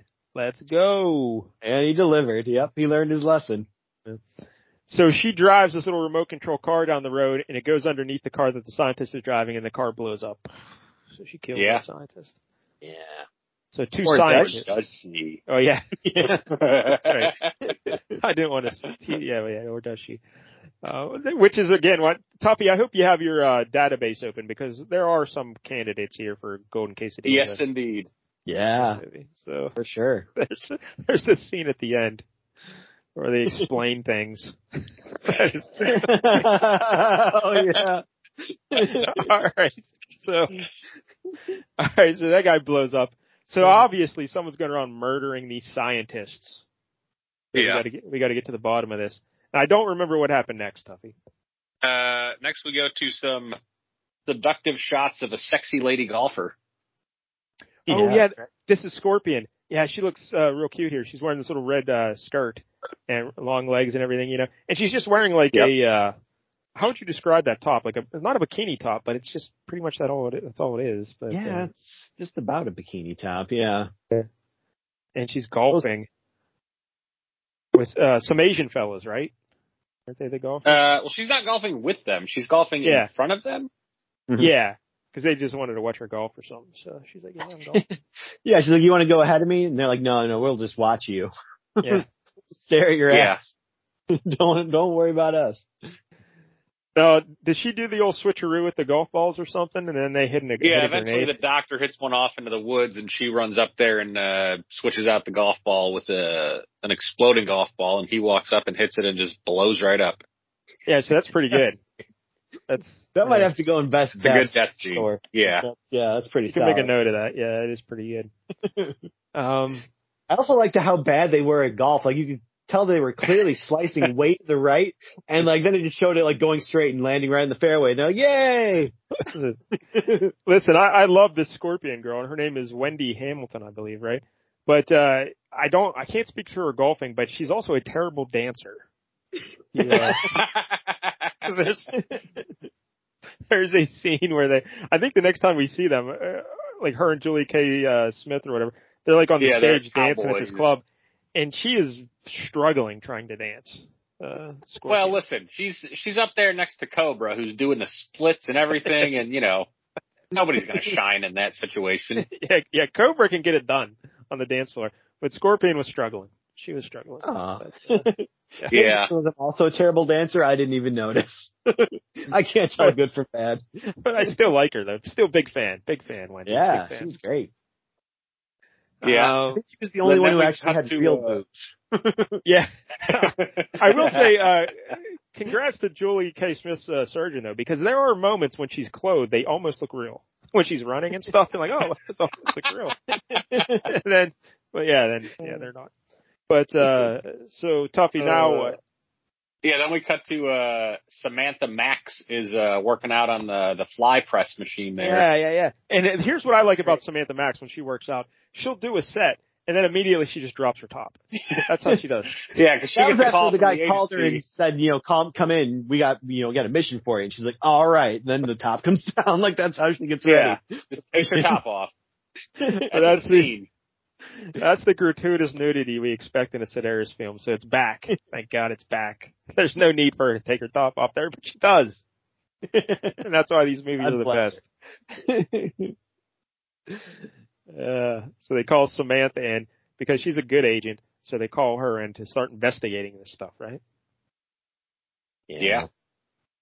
Now, wha- there's something they give them all, like they give Bruce Penhall and the other fellow, the other little guy, and they give uh, her, they give them all necklaces with like computer. Well, we'll get to that in a bit here because this is when they do the exposition explaining the plot that I still don't understand. Yeah, I Oh, didn't understand. God, it. yeah. uh, the four scientists have the chips, but they don't have the chips because the agency has the chips. Yeah, But I guess they know how to use the chips to I think that's it. upload some program that can find any weapon anywhere or something like that. Yes. There was some. I think they all had different parts of some equation they needed to actually use the chips or something. Okay. yeah, something about that. Yeah. I don't. Because then we get uh, then we get And Bruce for some reason, there's a meteor driving storm that's going to happen in the next couple of days that will maximize the use of this satellite that can read, you know, where all the Yeah. weapons are. I don't know how that that, does have works. something but- to do with it. Because there won't be another meteor shower like this for 190 years. I think they said at one point. Yeah. And and this is another hallmark of the Sidaris, uh, you know, catalog. Is usually there'll be some plot thing that makes no sense. Yeah. it's way too overcomplicated and they just kind of breeze past it. Like it needed some kind of like, you know, Ocean's Eleven thing where you see different things like you, you actually see what it looks like, some of this, some of the moving parts look like and stuff like that. But no, it's just like, we're going to give you some really fast dialogue and that'll hopefully catch you up on everything you need to know. Remember Try to follow Malibu along. Express at the end? It was like, oh, suddenly there's Russian spies or something. Remember, like just out of nowhere, just Yeah. also during during the exposition scene, they showed a video and said, "This is the craft that is taking the satellite up, and it's just the space shuttle." So I don't know if they thought there was going to be different stock footage to throw in there or what, but it's like, well, that's the same. That's the spaceship that everybody knows is the spaceship that takes stuff into space. hey, that's all right. it worked. Uh, yeah, but the so next we get Bruce Penhall's driving his race car, and uh, is it Oh. Mark is the other guy is riding on his jet ski, and they get called in too. Yeah. Yep. And they're uh, they're sent on a mission to the airport to protect the last scientist. You know what? If they're going to have someone driving a race car, they should have brought June Knockers back. June knockers, yeah. That's what I'm saying. At least had her Yeah. there, like running the the stopwatch or something. Uh, Yeah. Two knockers. Uh, two knockers. That's with an H, right? Two knockers. yep, with an H. Yeah, Right. Anyway. yeah. Because then uh, Platypus and Black Widow head off from their little club. They're off on their mission on a motorcycle now. And then we get uh, everybody's at the airport picking up Rodrigo Obregon. Oh, then, well, first we get a scene uh, in the the Cowboys uh, club where uh, basically I think Julie Strain comes and talks to Cobra and Scorpion real quick, Yeah. and then they just get in the shower. Yeah, yeah. Like, see both That of is them correct. that was Yeah, good. yeah, Julie K. Smith and Wendy Hamilton get in the shower for no apparent reason. But again, that's another staple of Sidaris, just shower scenes for no reason. So Yep. uh, the movie's looking pretty good at this point. It's uh, it's not too bad. So Yeah, Yeah, so then so then now we're all at the airport and uh Rodrigo Obregon is a good guy for once. He's always a bad guy, now he's a good scientist. I don't know if I'm And, buying uh, this, but doesn't it turn out he's a bad scientist then at the end? Well yeah. Yeah. Yeah, okay. Yeah, turns out he's playing the long con. But he also looks like he has like crippling depression or some kind of a stroke. Where like his face is just locked in some kind of a Some weird Yeah. frown. Uh, Now, doesn't Oh, Samantha God. like she's in charge of him, right? Like she's like the agent that's following around this uh, doctor. well, her and Tom are taking shifts. yeah, here's the other thing, because I watched as soon as I got up in the morning, and by morning I mean two thirty in the afternoon, and I really wasn't alert probably as much as I should be. So later on, they're saying they keep saying they're mourning the death of Tom and some other guy, and I had no idea. who Oh, it was. Nick. Nick Tom was like the Yeah. head of whatever agency this is. He was the one who like sending on on the mission, and then Tom was the other guy who was switching off with uh, with Samantha. And how did they die? Yeah. Uh, the kung fu Uh, fight and uh, the Black Widow sex and gunshot to the head. yeah, I don't remember the kung fu fight. in the weight Really? room. Remember, he was fighting the Asian guy, and uh he like throw punches him. They put him in the hurt lock and that broke his neck. I have missed it. Because all right, I'll, I'll pull back the curtain here. I may have been doing research on Julie K. Smith and and Wendy Hamilton. I may have been doing some scholarly research when that happened. So I was distracted. But I do remember seeing a dead. I do remember seeing a dead guy in a uh, gymnasium. Like yeah, they were room. tape putting the Okay. tape around his body. Yeah, doesn't someone hold up a, a ruler and say we're going to need a bigger ruler or something? No, uh, we're gonna need more tape. This is a big guy, I think is what they said. I thought he was holding up a ruler. I thought it was like they were making a joke about measuring. No, it was like a roll of tape. They were they were taping his outline on the floor. right. So that's something. But uh yeah, so they're at the airport picking up Rodrigo Obregon and uh, Black Widow and Platypus drive by and do a drive by shooting but miss everybody. Is it Julie Strain or is it Julie K. Smith? I'm pretty sure it's Julie Strain in that one. Uh, Because I thought when they, thought I thought Julie, else because I thought Julie Strain, Strain sent them on that mission. She's like, Yeah, I got that- something to do. Oh, okay. and then when they come back, she says, "How does it go?" And Julie K. Smith says he missed them or something. Oh. And, Got it. and and Julie Strain's like, "Ah, don't worry about it. We'll get another chance at him or something, something like that." Or maybe Cobra was the one shooting. That's why they missed. 'Cause, uh, We find out later she was working on the good side all along. oh, oh yeah, yeah, maybe. No, they. yeah. I thought. See, I I understood it to be they missed on purpose because they wanted to hide that uh, Rodrigo Obregon was working with them.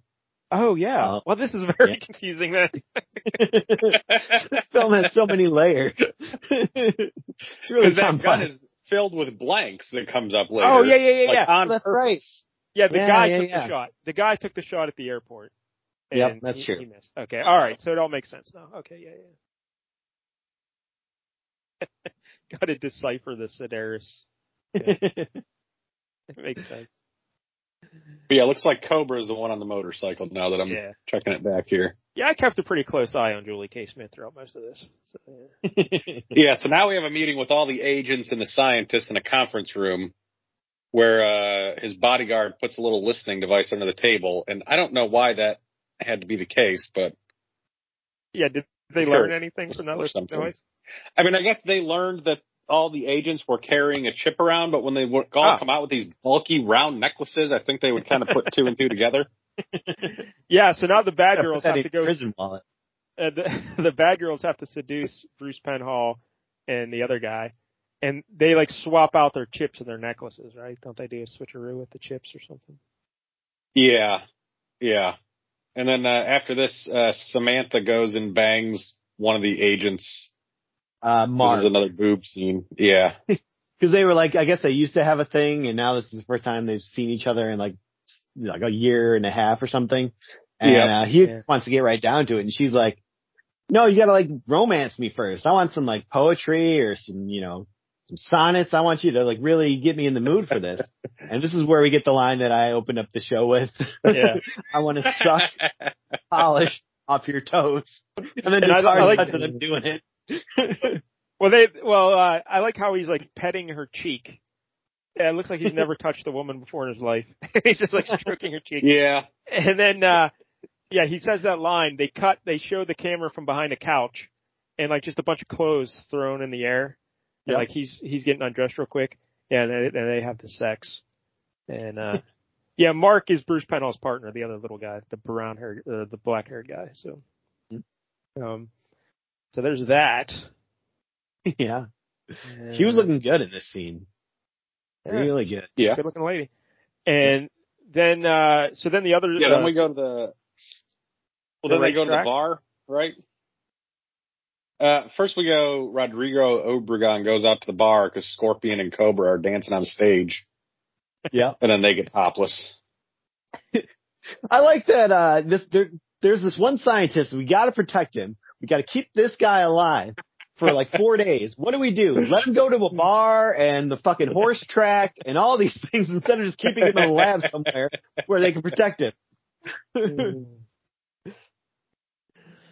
uh, yeah, there's a, there's a couple other ladies just dancing on stage topless as well, I think, at some point. yeah, later on. There's like a, some tryout going on. Yeah.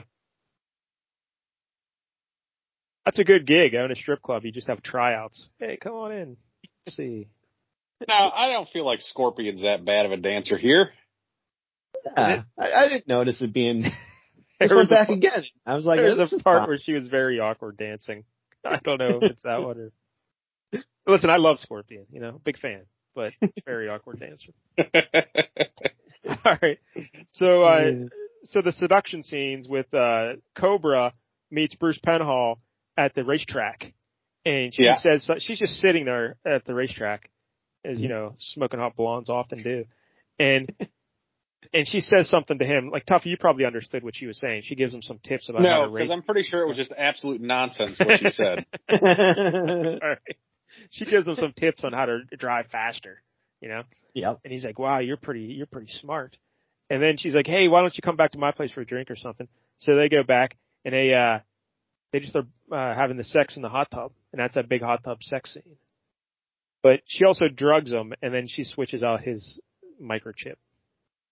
Yeah. Yeah, this is very He said, different from how most of Bruce If you Penhall- back off two Uh, turns on the it's- rear coilover, you'll get more bite on the exit and be able to run lo- on the lower groove. Which I don't sense. think that means anything. That makes sense to me. Perfect sense. That's what I do when I go to Giant Eagle. That's exactly what Yeah, because she pretends uh she pretends her car doesn't work, so she needs a ride with Bruce Penhall and says, "Let's go back to your place." Oh, that's right. Yeah, for a drink. Uh, hey, Jank, do you remember the other seduction scene, Scorpion and Mark? Do you remember how this happens? Yeah, he's uh he's got his jet ski at like the dock and uh he's like, Can you watch this for a second? I gotta go get something out of the car. And she's like, okay. And then as soon as he's gone, she like is pouring stuff into his gas tank on his jet ski. Yeah, pours Uh, Coca Cola in there. I thought she looked great here too, because she had the the boots Yeah. up to the, like the thighs and the bathing suit, Yeah. and then her hair was all slicked back and wet. I thought she looked pretty good. It was pretty great. Yeah.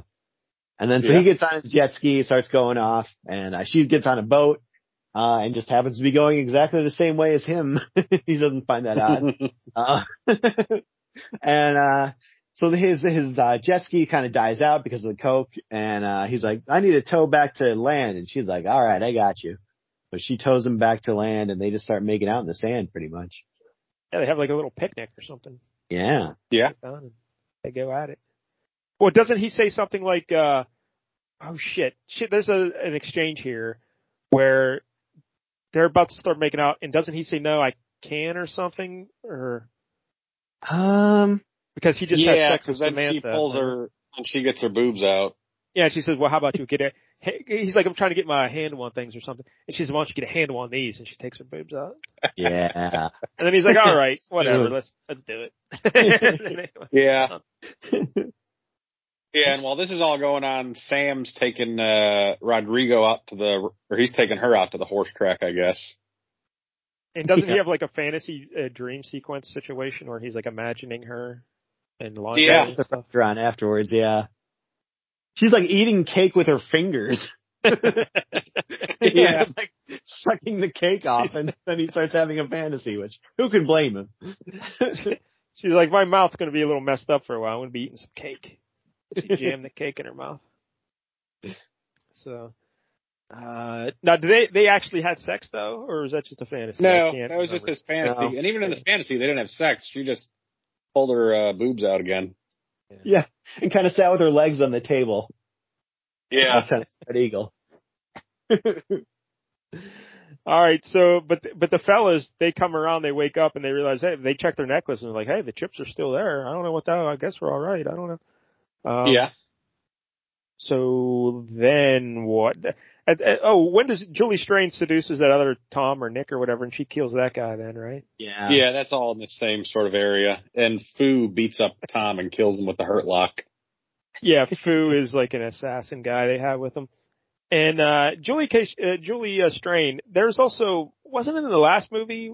Was it Enemy Gold where she just did? Remember she had that dancing around a elaborate campfire. Yeah. That one thing. Because she does like an elaborate dance scene here as well with her silhouette on a wall as she's dancing. That must be in her Yeah, contract. she's got like the bondage gear again in this one. Yeah. Julie Strain. Um. So all right, uh, I guess we're to the end already, right? Pretty much, right? Uh, yeah, I'm trying to remember Well, what um, I Mark's think- line was when he woke yeah, up. There I, was I've something got to write it about- down. It was pretty great. He's like, Okay. she showed me her hooters and then, then hit me with a taser gun. well, I mean, in fair, like if that's the sequence, you want that to happen, though. You know, you don't want to be able to then see that. You want to see that, Yeah. and then get the taste. I'd say worth it. Yeah.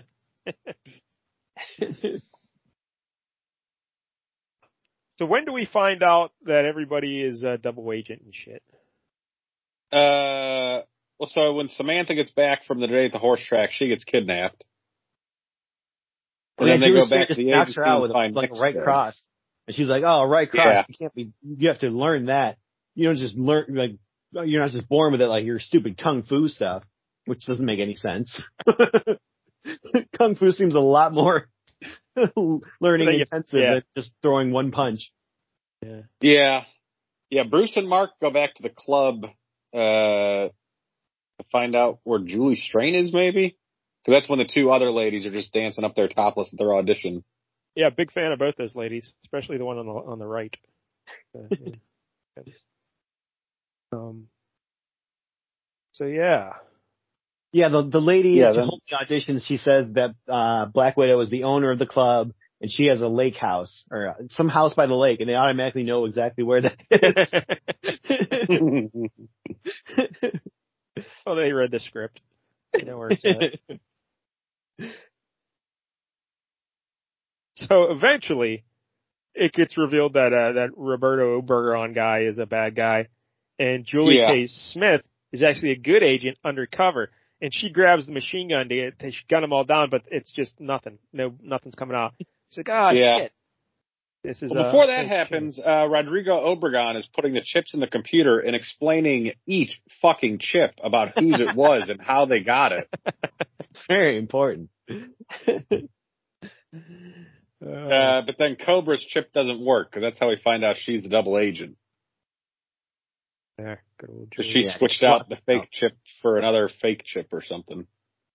Because this isn't convoluted enough already. Yeah. But somehow, did she have Obregon's chip? Because he's like, I already cloned my chip, so I still have this backup Yeah. copy just as good. I think that's right. I don't need your bogus one. So I don't know. Yeah, I have no idea. Uh, I can't. Very weird.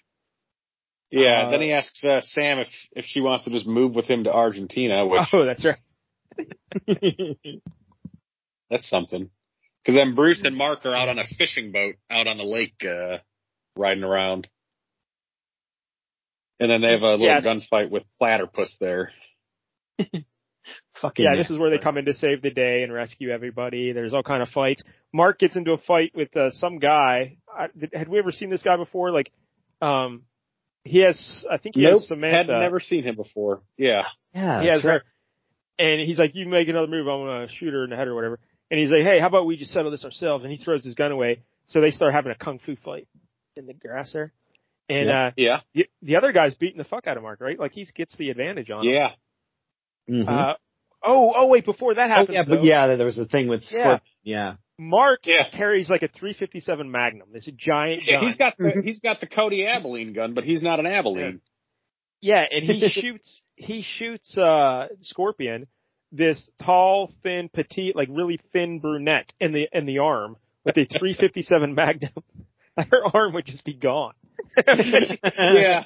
like you just got to tie a bandana around it and it'll be fine. she's she's a very thin lady. Like that arm is just done. But yeah, he just puts a bandana around it, and he's like, "Hey, don't worry, we'll come back and get you."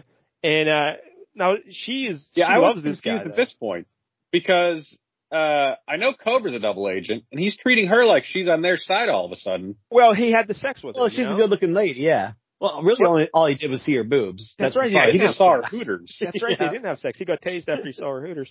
Uh, Yeah. but she's still a foxy lady, you know. You got, and he says, "All right, well here I'm going to tie up your elbow. I got to go fight this guy in the kung fu's." So when it looks like he's going to lose the kung fu fight, uh, Scorpion, the lady he, he just shot, she shoots her own colleague, like her Yeah. own, and kills Oh. the other guy. But then she still goes to jail at the end.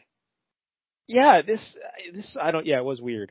You think that would, that's enough for a pardon right there? You know, you saved my life by shooting that other guy. Like, hey, let's go. You're free and clear. Yeah. no, she's still in trouble Well, she the end. did murder a man. Ah. Well, like a scientist. Have you seen her? Have you seen her? It's okay. Don't worry about it. We got more scientists. Yes.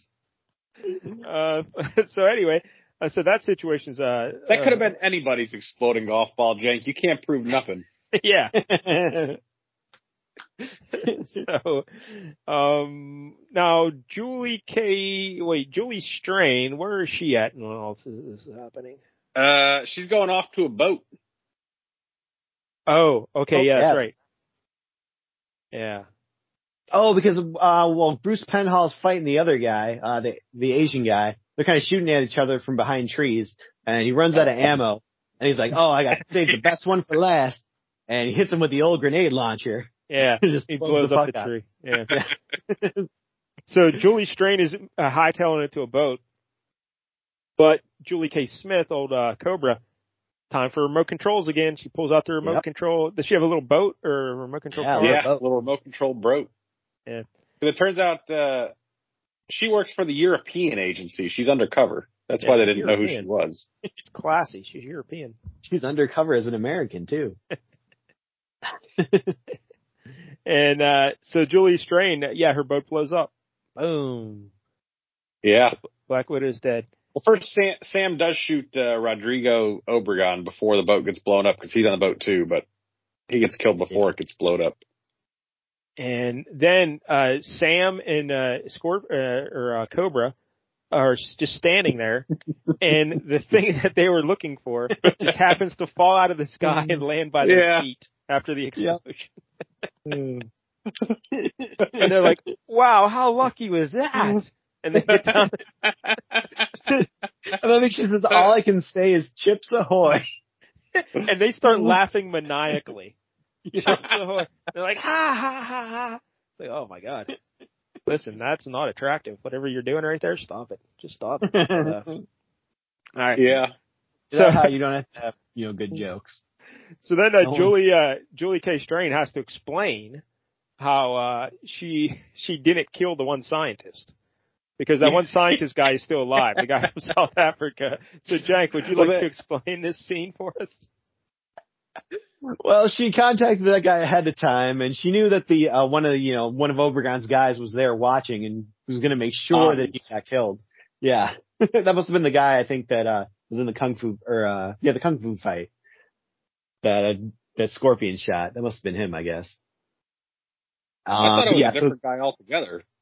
yeah, maybe. I don't know whatever happened to that guy then. Uh, but anyway, like, so they set this whole thing up where, uh, the scientist guy was going to drive the car and then get out of it from the other side there. And, uh, but first he has to set up an elaborate decoy that's so lifelike, no person could possibly tell that it's not him. It's really just an inflatable doll of a man. That's right. That hat cow, on. That cow briefcase he had, he opens it up and, it, and it's an inflatable dude. Just, it's kind of like a, remember an airplane when they had the automatic pilot? They had that blow Yeah. all of the just about that quality. it's, it's amazing. Like, what the fuck am I watching right now? What, it's like, what is happening? This inflatable guy. Cause that would have fooled anybody. But that's how they did it. That's how they but tricked luckily everybody. that guy, you know, Hans was taking a video from the passenger side, so he didn't have a good enough view to tell that it was an inflatable man. Oh my god.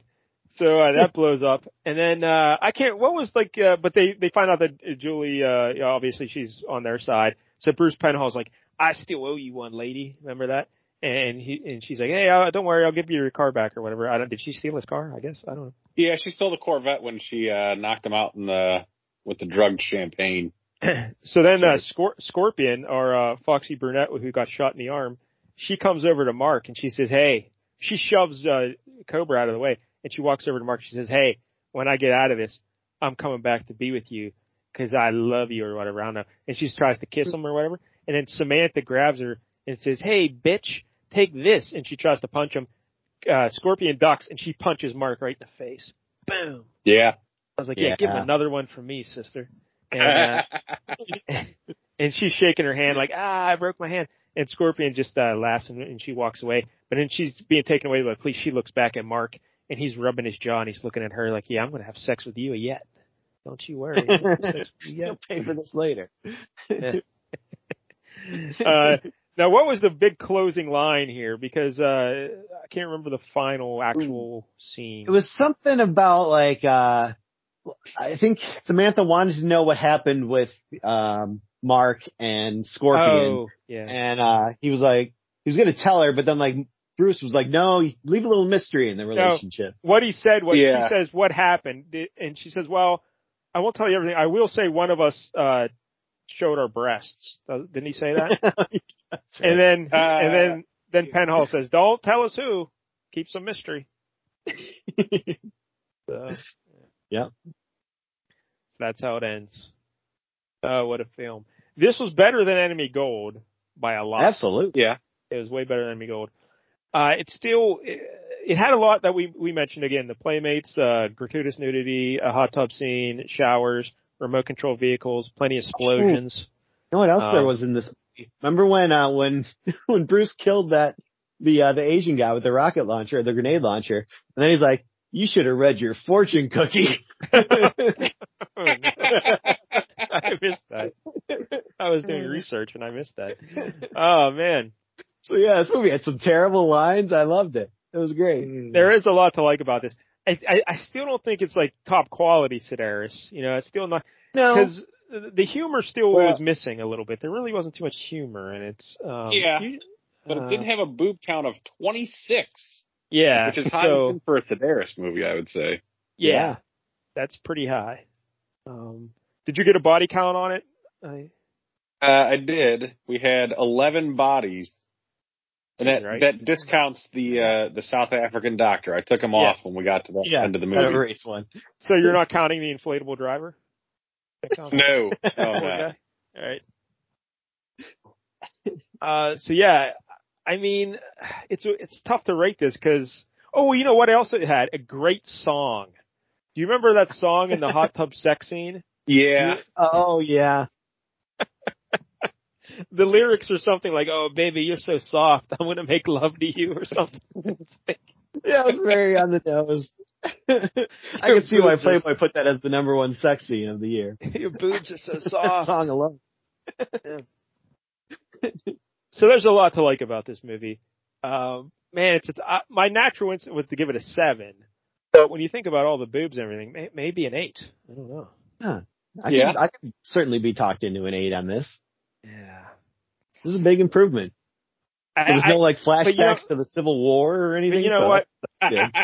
I'm still giving it. A, I'm giving it a seven. You know why? No Dona. No Dona. oh, then I'm going to give it a nine.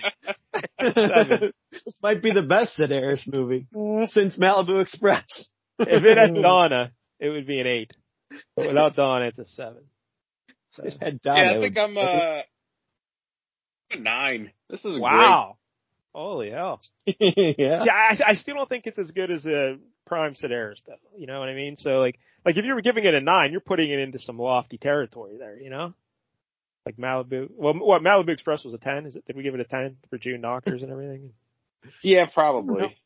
Yeah, I wonder what we gave that one. I don't know if we were given our, our ratings at that point yet.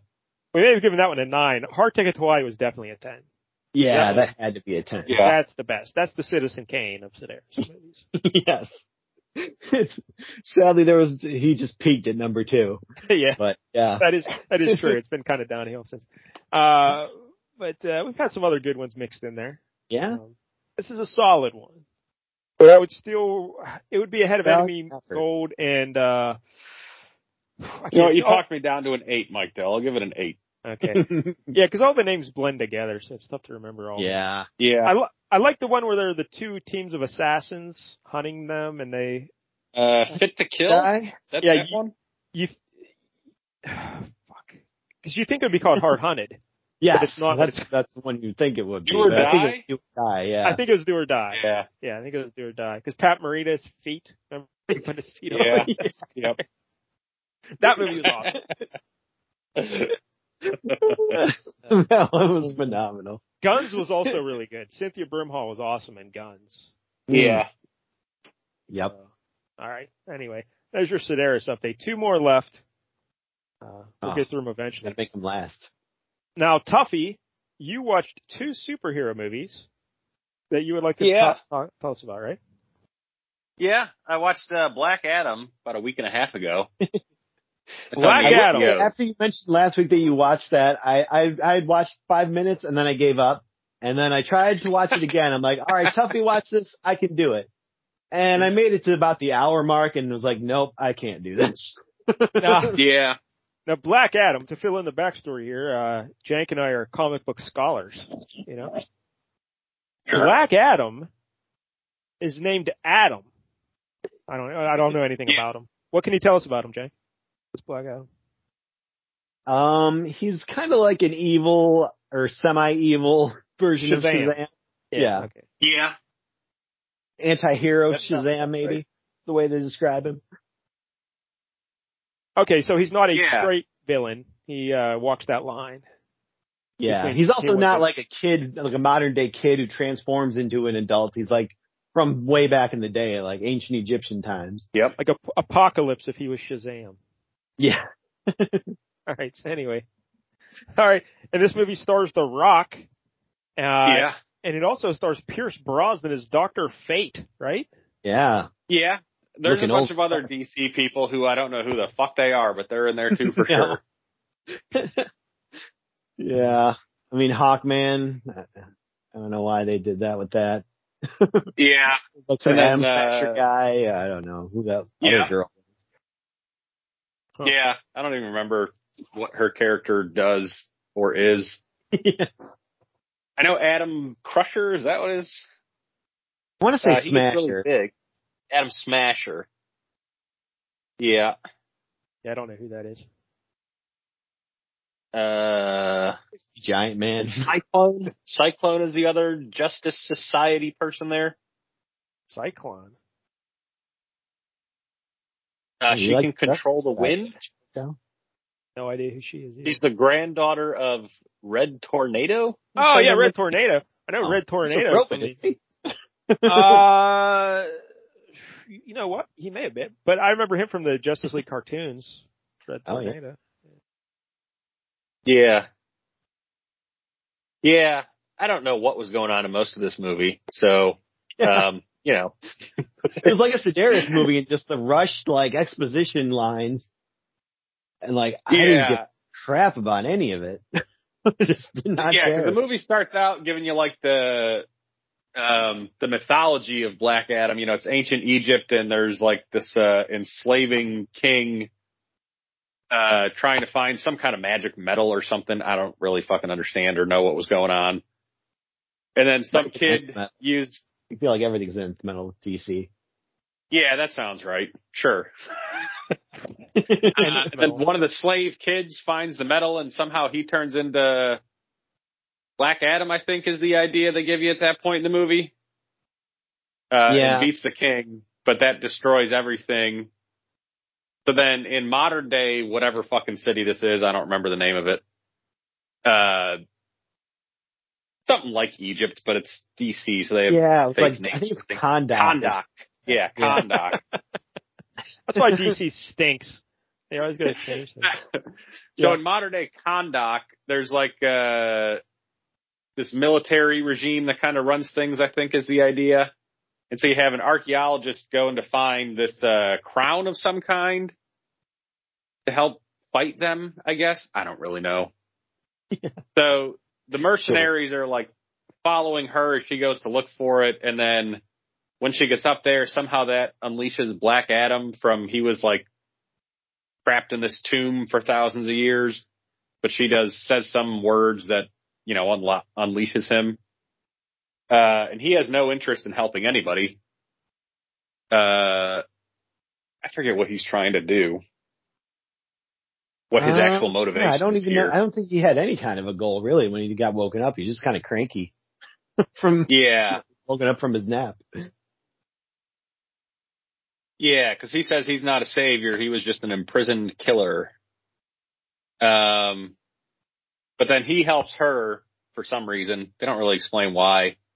Yeah. Fights off some mercenary guys, and you know he's kind of like Superman level powers. He can fly and he can shoot lightning. I guess I think something like that.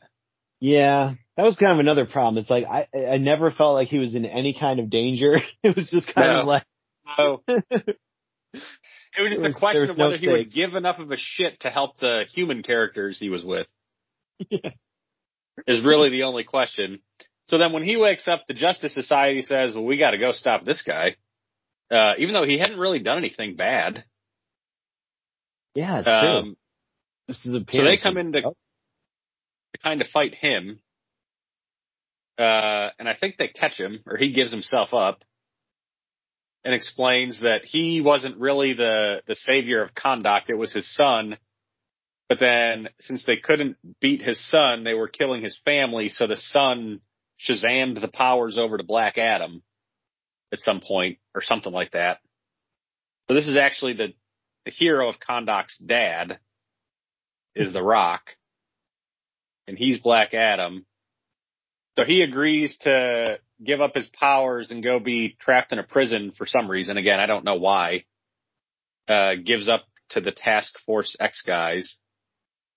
But then the, one of the mercenary guys is like the descendant of the king that the savior of Kahndaq had defeated back 3,000 years ago or something.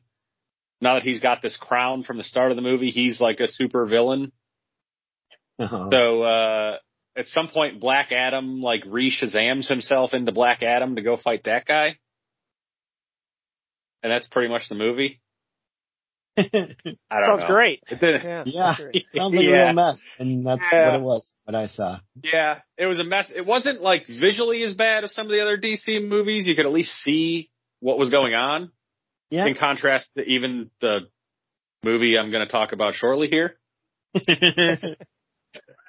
that's fair. Uh, like it was better than the Superman movies, that's for sure, but not by much. And it's nothing close to like the Suicide Squad. No, Um, that was actually fun. yeah. This was this was like he had a wacky kid sidekick in this who was just awful, and none of it, none of the jokes were yeah. landing. No. And The I know Rock, like, normally The Rock like is full of- Yeah. Normally, The Rock is like you know the the wisecracking Hollywood star in these kind of movies, and there was none of that in this movie.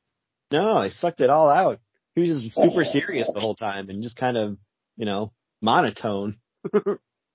Yeah, so at the end of the movie, the the Task Force X guys agree to let Black Adam stay as Black Adam, but he can't leave Kahndaq, is what they come to decide. And that Waller lady's still real worried about him. Then you get a mid-credit scene where Superman shows up in Kahndaq and says something like, "We need to talk." Black Adam or something like that, which I guess that was supposed to set up the next part of the DC universe. I have no idea. Was it Henry Cavill? Yeah, Oh,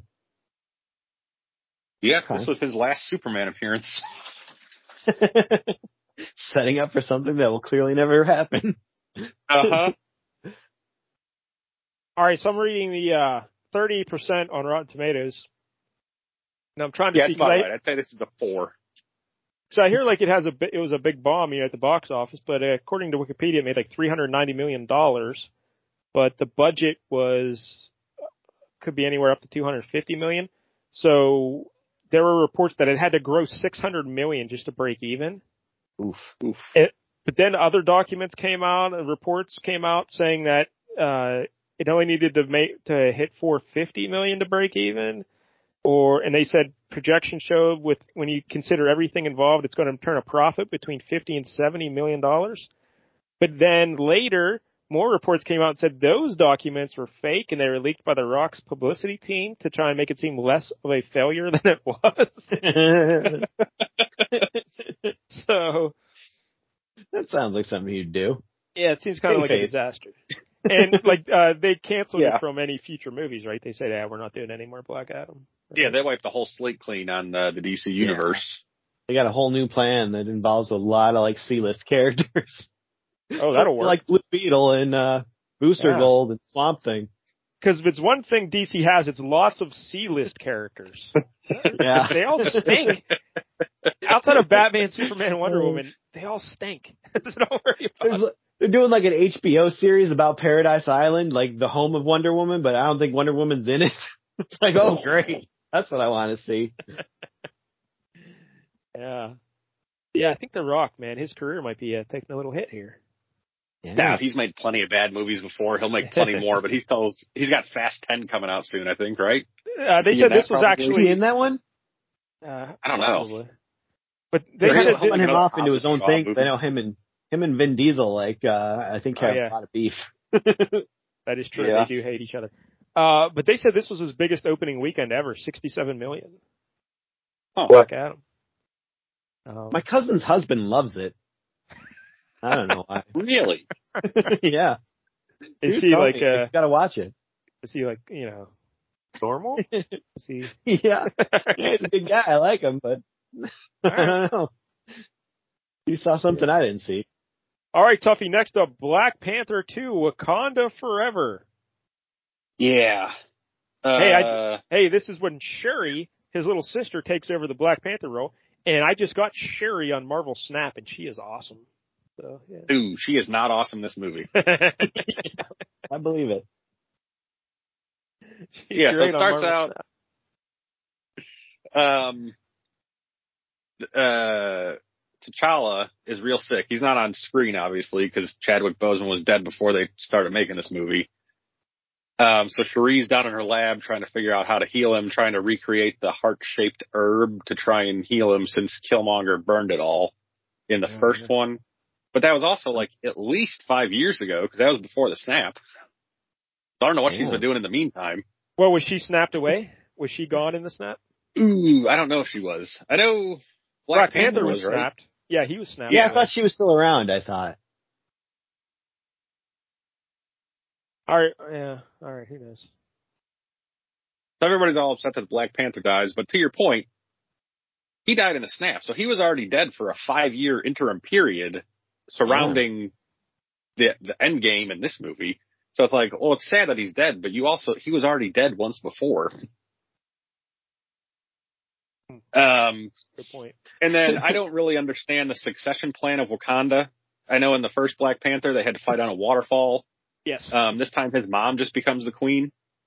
she didn't have to fight anybody on a waterfall. they didn't show it if she did. That's feminism for you. Get handed the job. you now, is his mom Angela Bassett Academy Award nominee? Yes. Yeah. And, and she is in a different movie from everybody else in this thing. is that a good thing or a bad thing? Uh, it depends, I guess, but um, she certainly gives like an Oscar type performance that is very oh. serious, oh. and it, that is not really what Marvel movies are made for. She is oh. eating up the scenery all over the place. Oh, all right. Yeah. Because uh, I think then so Black Panther dies, then you get uh, an attack on one of the Wakandan outreach centers, um, trying to steal some vibranium, and then she's at like a UN hearing where the French and U.S. people are saying you need to start sharing your vibranium with us. This is a weapon of mass destruction, and we can't let you be the only ones that have it. So then she parades in the mercenaries who attacked their outreach center, and a bunch of French guys. I think was the idea just just kind of rubbed it in their face of like, well, you guys are the ones attacking us. So that's why we can't let you have our vibranium. Yeah, you got to keep that vibranium. Um, boy, I do not remember what the plot of this movie was. well, doesn't Namor show up at some point? yeah. So then, uh, like Shuri can't get over to T'Challa being dead. Uh, so she's all upset, and then Angela Bassett takes her to a beach to go talk to her or something, and then Namor this is the Yeah. other thing that drives Is that me how they crazy about pronounce this it? movie. Namor. Well, that's how Yeah. he pronounces it. Yeah. Nobody else does. Uh. So he shows up and introduces himself as Nam- oh, because there's a there's a cut scene where there's like a research vessel looking for vibranium in the ocean, and then the Namor's people attack the ship and sink it. But he shows up to Wakanda and says, "Hey, you guys let everybody know about vibranium. Now they're coming to my world and trying to find it down there, so you need to knock it off." Uh, and introduces himself as Namor, but then every time in the rest of the movie they call him Namor, even though they have no reason to pronounce his name differently from how he introduced himself. they didn't Well, they, read they, it. read do the have a reason. yeah. They do have a reason because that, his name's always been pronounced Namor uh, since the beginning of Mhm. time. But just one guy comes out of the ocean and says, "Call me Namor," and they're like, "No, we're not going to play your game, idiot. Your name's Yeah. Namor." Yeah. But in the world It's of like the movie, people from Europe like say him. W is a V. It's like, no, we're not doing that. Yeah. Your name's not Yeah. Victor. Well, they give an explanation for why he's named Namor and why it's pronounced Namor. Because he's Uh, flamboyant. No, so the Namor people, Namor people, um, used to be, uh, I forget if it's Aztec or Mayan natives of like the Yucatan Peninsula. And then Yeah. when the conquistadors came over, they ate whatever their heart shaped herb was. And all of a sudden they could live underwater. And his mom was pregnant when she ate the herb. So then he was born underwater. So he's not blue fuck? like the rest of them. What the, what the fuck are they even doing to the? Why do you have to do this to the backstory? Like, there's no Yeah. need to do this. But So, so his Entirely. name is Namor because at some point they go up to get vengeance on the conquistadors, and one of the Spanish guys says something about he, how he's without love, which would be the words sin amor in Spanish. So you drop the first two letters and he's Namor, which is also very confusing. Say that. like you're fighting a guy and you're like, well, you don't have a girlfriend, so now that's your name, guy with no girlfriend. Uh, This is terrible. it drove me Like, crazy. I mean, yeah. I know it's Namor, but the character introduces himself for the first time anybody's ever heard his name aloud is Namor, and then everybody else says Namor the rest of the fucking movie. Yeah, so like, Like, you're why an idiot. The name's Namor. Don't- Yeah, mm. don't have him pronounce his name differently if nobody else is going to. Yeah, why even redo the backstory with the herbs and everything? Just Atlantis. It's an underground civilization or underwater civilization. Just deal with it. Yeah. You know? So you gotta, So then uh, Namor's trying to tell Wakanda, like, hey, you got to help me uh, take over the rest of the world. Otherwise, I'm just going to obliterate you so they'll stop coming for my vibranium. Um, and then the thing they were using to find vibranium was built by some college student at one of the Boston schools, uh, who's Ironheart, I guess, oh, turns out. okay. Um, so Namor is going to go kill her. That's what his plan is. He's going to go kill her so they can't look for his vibranium anymore. But for some reason, Cherie won't let him kill her. Uh, so they, they capture Cherie and this Riri is the name of the, the scientist girl. Uh, and they take them down to Atlantis. Although it's not called Atlantis because it's some other, um, you know, native Central American word or something. Talokan. That's the kingdom. Oh, good lord. no one's gonna remember that. Sounds like a tele a telecom company. Yeah. Yeah. So while they're there, You go down to Namor Comcast. gives- Namor takes them, takes Cherie down, puts her in some suit to take her into the deep water, which like, just say it's magic and she'll be fine. It doesn't have to be a special suit or something. Um, and gives her a bracelet that's made out of the herb that they took, which she then later uses to recreate their heart-shaped herb to make herself into the Black Panther. So she drinks that and goes to the ancestral plane and talks to Killmonger, uh, who tells her like, "Hey, I'm the one here. Must mean I'm the one who was right the whole time." Which I he was right. I told you he was right after I saw the first movie. Killmonger did Yeah. nothing wrong. He was right. I agree. He wanted to I'm kill all the 100% on white board. people in the world. he was right. The man's got a point, you know. Uh, and then at some point, Namor attacks Wakanda and kills Angela Bassett. I forget how that happened. Um, the Hobbit is helping out the Wakandans secretly because he's not supposed to be helping them because the U.S. wants to get their hands on that vibranium. Who Uh, who's so helping Ju- out the Hobbit? Who the fuck? Yeah, Martin Freeman, whoever that guy. Uh, he Oh, was okay, okay, okay. Black Panther. Yeah, Oh, the C- CIA guy, right? He was like a CIA guy, wasn't he? yeah. Yeah. He played Hey, uh, something Bilbo. Baggins in the Hobbit Hey, I'm- movies, I think. I'm right? I'm looking at the uh, description here on Wikipedia. Lake Bell is also a CIA agent in this, or a CIA Oh. doctor. Sure. I I love have no Lake idea. Bell. You know. Big fan of Lake I don't Bell. remember seeing her much in this.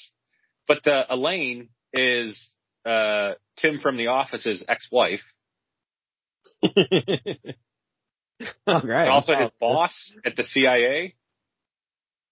Uh oh, uh, yeah, you're saying Elaine, at Julie Louis Dreyfus. Is that that's what Yeah. you're saying? Yeah, Yeah, she's uh, what's her name? Contessa, Yeah, Contessa like that. Valentina Allegra, Allegra de de Fontaine. Fontaine. Yeah. Yeah. And the and the Sarge Nick Fury, Agents of Shield. She was always the lady with the white streak in her hair, wearing around with Nick Fury. But she's been she's Yeah. been assembling like the new Avengers, though, right? Jank, isn't that what she's doing? And well, you don't even care anymore, do you? Yeah, pretty much out. But I mean, I think she's either. I think she's putting together the Thunderbolts. Thunderbolts. I guess. Yeah, Yeah. the Thunderbolts. Yeah, yeah. Sure. Seems to be what's going. Yeah, because at some point when Cherie and Riri get kidnapped, Cherie loses whatever those bead things are that all the Wakandans have. So then Martin Freeman finds them and he's talking to Angela Bassett on them. But Elaine tapped the beads somehow, so she heard all of his talks with Angela Bassett. I guess. Very confusing what was going on in this movie. uh, so then eventually, uh, the Atlanteans and the Wakandans have a big fight. The Wakandans build a big boat to uh, take it out to sea and uh, fight the Atlanteans. And Cherie fights Namor one on one. I don't even remember what happened. I think Namor got the best of her, but then she could have killed him, but chose not to. So he goes back and says, "Yeah, we'll call it a truce. Everybody, stop fighting." And they go back to Wakanda. Uh, and now Cherie's the Black Panther. Um, at some point, uh, it's all so convoluted what happens in this movie. All right, we get the gist. We get the gist. so yeah, so they go back and now they need a new leader of Wakanda since Angela Bassett's dead. So they just decide it's going to be Cherie, but she doesn't want to be the queen. But it sounds like she's still a Black Panther. But there's Yeah. never a fight on a waterfall to decide any of this. yep. They, they've evolved past the fighting on the waterfall. Uh, yeah, because at one point Angela Bassett fires the head of the uh, the Doja. I can't remember what they're called. Uh, the bald lady, Bodyguards. Or uh, Milaje. Yeah. or whatever. Yeah, because Okoye. when Okoye. Cherie, yeah, is her name, Okoye. Because I Yeah. use her, Her in Marvel and Snap. Yeah. Her and Cherie go to uh protect go to save Riri from the Atlanteans at one point. Cherie ends up getting kidnapped. Uh so then Angela Bassett fires Okoye from the the Doge the Dora Milaje because she let Cherie get kidnapped. Even though Cherie's the one who like insisted that they go protect her. I don't understand that. So then uh Cherie has built her some suit, so she becomes um some other fucking midnight angel or something. I forget what it's called. Never even heard of that. They're just making shit up now. Great uh, yeah, so now she's got like an Iron Man kind of suit thing going on. You got Oh. Ironheart there in her Iron Man kind of suit. Uh, so the, yeah, and then I forget, um, Nakia is the other, Lupita Nyong'o. yeah, Nakia. So she's just living in Haiti these days, doing her undercover thing, I guess. Um, and then you find out at the end of the movie that her and T'Challa had a secret baby, also That's named T'Challa. secret baby. The Ed Uh, has lots of secret babies. yeah. None of this makes any fucking sense because at one point Angela Bassett goes to talk to her and says she was upset that Lupita Nyong'o didn't come to T'Challa's funeral. But then at the end of the movie, Lupita Nyong'o is explaining to Cherie that she didn't go to the funeral because she didn't think it was right to let everybody know about the secret to T'Challa yet, which Angela Bassett would have had to know because she knew about the secret to T'Challa. So this is also fucking confusing. Yeah. And Sounds the other problem with this movie is it is like they forgot to light any of it. It is so dark in the dark scenes. You cannot tell what is happening. Uh, Yeah, this movie is just a mess. Wow, really? Yeah. I mean, it, it Yep. it's better than Black Adam. I'll say that, but Not by much. It, it made a not lot of money. much. It made a lot of money. Yeah. Yeah, it's uh it's not very good. And does, is Namor supposed to have wings on his feet? Is that part of his character? Yes. Yes. Okay. Uh, at least I got that right. Yeah. Yeah. But the fact that they fucked up the Namor stuff, I'm probably not even going to watch this movie. Uh, No. I have no interest. It's all right. Yeah, because his name is Kukulkan, but he he goes by Namor, but everybody calls him Namor.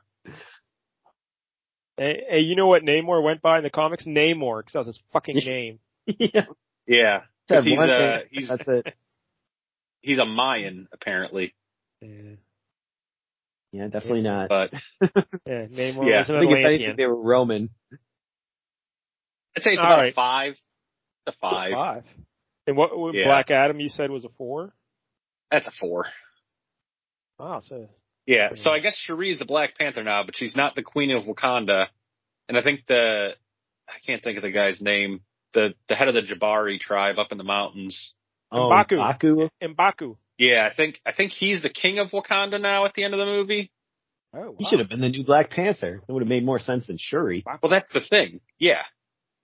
None, you know what? None of it That probably would have been cool, actually, if Mbaku was the new Black Panther, because Yeah. because because he had kind of a uh, uh, like he was kind of a villain at the beginning, you know, and then Black Yeah. Panther won him They had a. Contentious relationship. Yeah, that I actually would would be pretty good. I never even thought of that. But yeah, and Baku.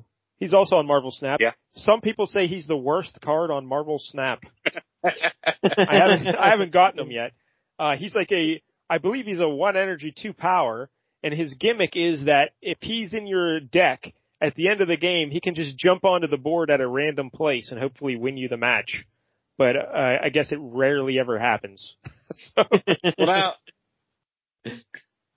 I'm looking at the Wikipedia page here, and now I'm even more confused because it says Angela Bassett was initially unhappy with her character being killed off, but Ryan Coogler reassured her her death is not necessarily permanent in the MCU, and it's possible for her to return in the future, similar to how people were brought back to life following the blip in Endgame. Oh, No, it's not possible. She's dead. yeah. That's the problem with comics. Maybe in comics. a multiverse no thing, ever but- per- permanent. uh, Ugh, God. maybe he'll he'll get her to be on the astral plane or whatever, or the ancestral plane, whatever you said. Yeah, Sure, I mean, this is this is definitely better than the Eternals in terms Yeah, of the, when you the said how dark it, multiverse saga. When you said how dark it was, I thought of the Eternals. Remember that opening scene, like in the Oh, streets? There's a, God, you couldn't- yeah. I couldn't tell what the fuck was happening. It was pretty dark. I couldn't see anything. yeah, All right, so yeah. all right, uh, there it is, your superhero update. Now you gave uh that a five and Black Adam a four. You know what's a ten? Soap. Oh, God. You know what? Uh, I mean, the ad sold me a little bit tonight. I think we need to wrap it up. And you've already eaten into No, no, 15 no. minutes of your soap time with No, the no, Ed. no. See, this, this is you guys being uh, haters. You know, you're a bit like the kids say. You're haters. And uh when I talked about the Whistler on the show, you made fun of me. Mike Dell, you're so old. You're so old, Mike Dell. You listen to old radio shows. How how old are you? Good lord. But then then you started listening to Whistler, like, oh my god, this Mike Dell guy's a genius. He knows what the fuck he's talking about. This Whistler's amazing. Yet you're still doubting me on soap. Soap is Uh, great. I mean, I still haven't come around on Dobie Gillis, so there's still a lot of room to grow, I guess. yes, there is. But listen, but listen. Uh, let me just give a, paint you a quick picture here of this soap. And uh, all right, so uh, it's about two sisters. You understand? Two sisters. One is Uh-huh. played by uh, Katherine Helmond. You know, uh, uh, who's the boss? You know, uh, the mom there. Uh, what was her name on Who's the Boss? Angela? No, Angela was Judith Light. Her mom. Her mom. Her mom. Oh no, that's not selling me on it. She's great. um, Mona. Mona. Yeah, there it is, Mona. Yeah. so uh she she's one sister and her name is Jessica and she has a sister named Mary, okay? And they each marry uh fellas and Jessica marries a fellow named Chester Tate. He's very rich. Okay? So they live a, a fancy lifestyle and they have uh three kids. They have two daughters, Eunice, who's like a news reporter, And uh, then I'm there's uh, People Eunice. I'm out. there's Corinne, who uh, she's a 23 foxy brunette who likes to uh, sleep around. Then uh, they have a, a son who's like a 12, 13 or something. He's just super horny, and, and he's a smart aleck kind of kid, you know. And then their their butler is Benson, and Benson's always cracking wise, you know. He's a real smart aleck. And uh, her dad, Katherine Helmond's dad, is the guy the Ed likes, the the the guy who thinks he's still in World War II. So it's very funny. Okay, so that's one family. Now the other family uh, is the Campbell family, and that's Mary and her husband, played by Richard Mulligan.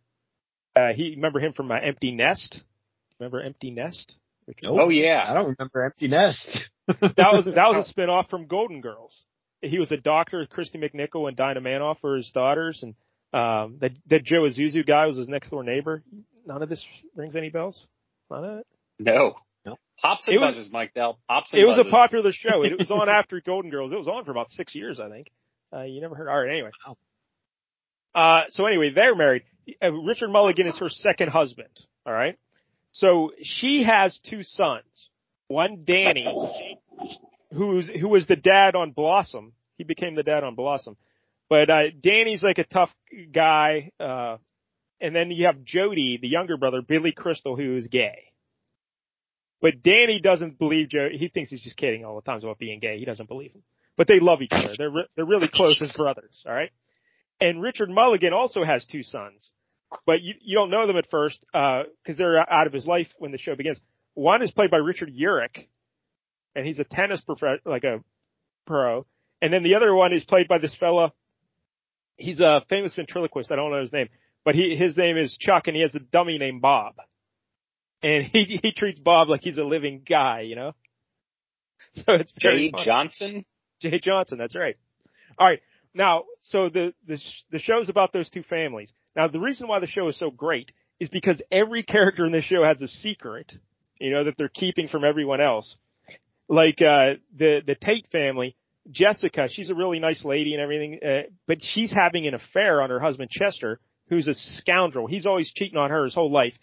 Uh Jessica never believes he's cheating on her, but uh she ends up having an affair with a tennis pro at the club who turns out to be Richard Mulligan's son, Bob Urich. But she has no Uh-oh. idea. She has no idea when all this starts, you know, that that's his son. Uh, also, their daughter Corinne is also, uh, she likes to sleep around and have fun and whatnot.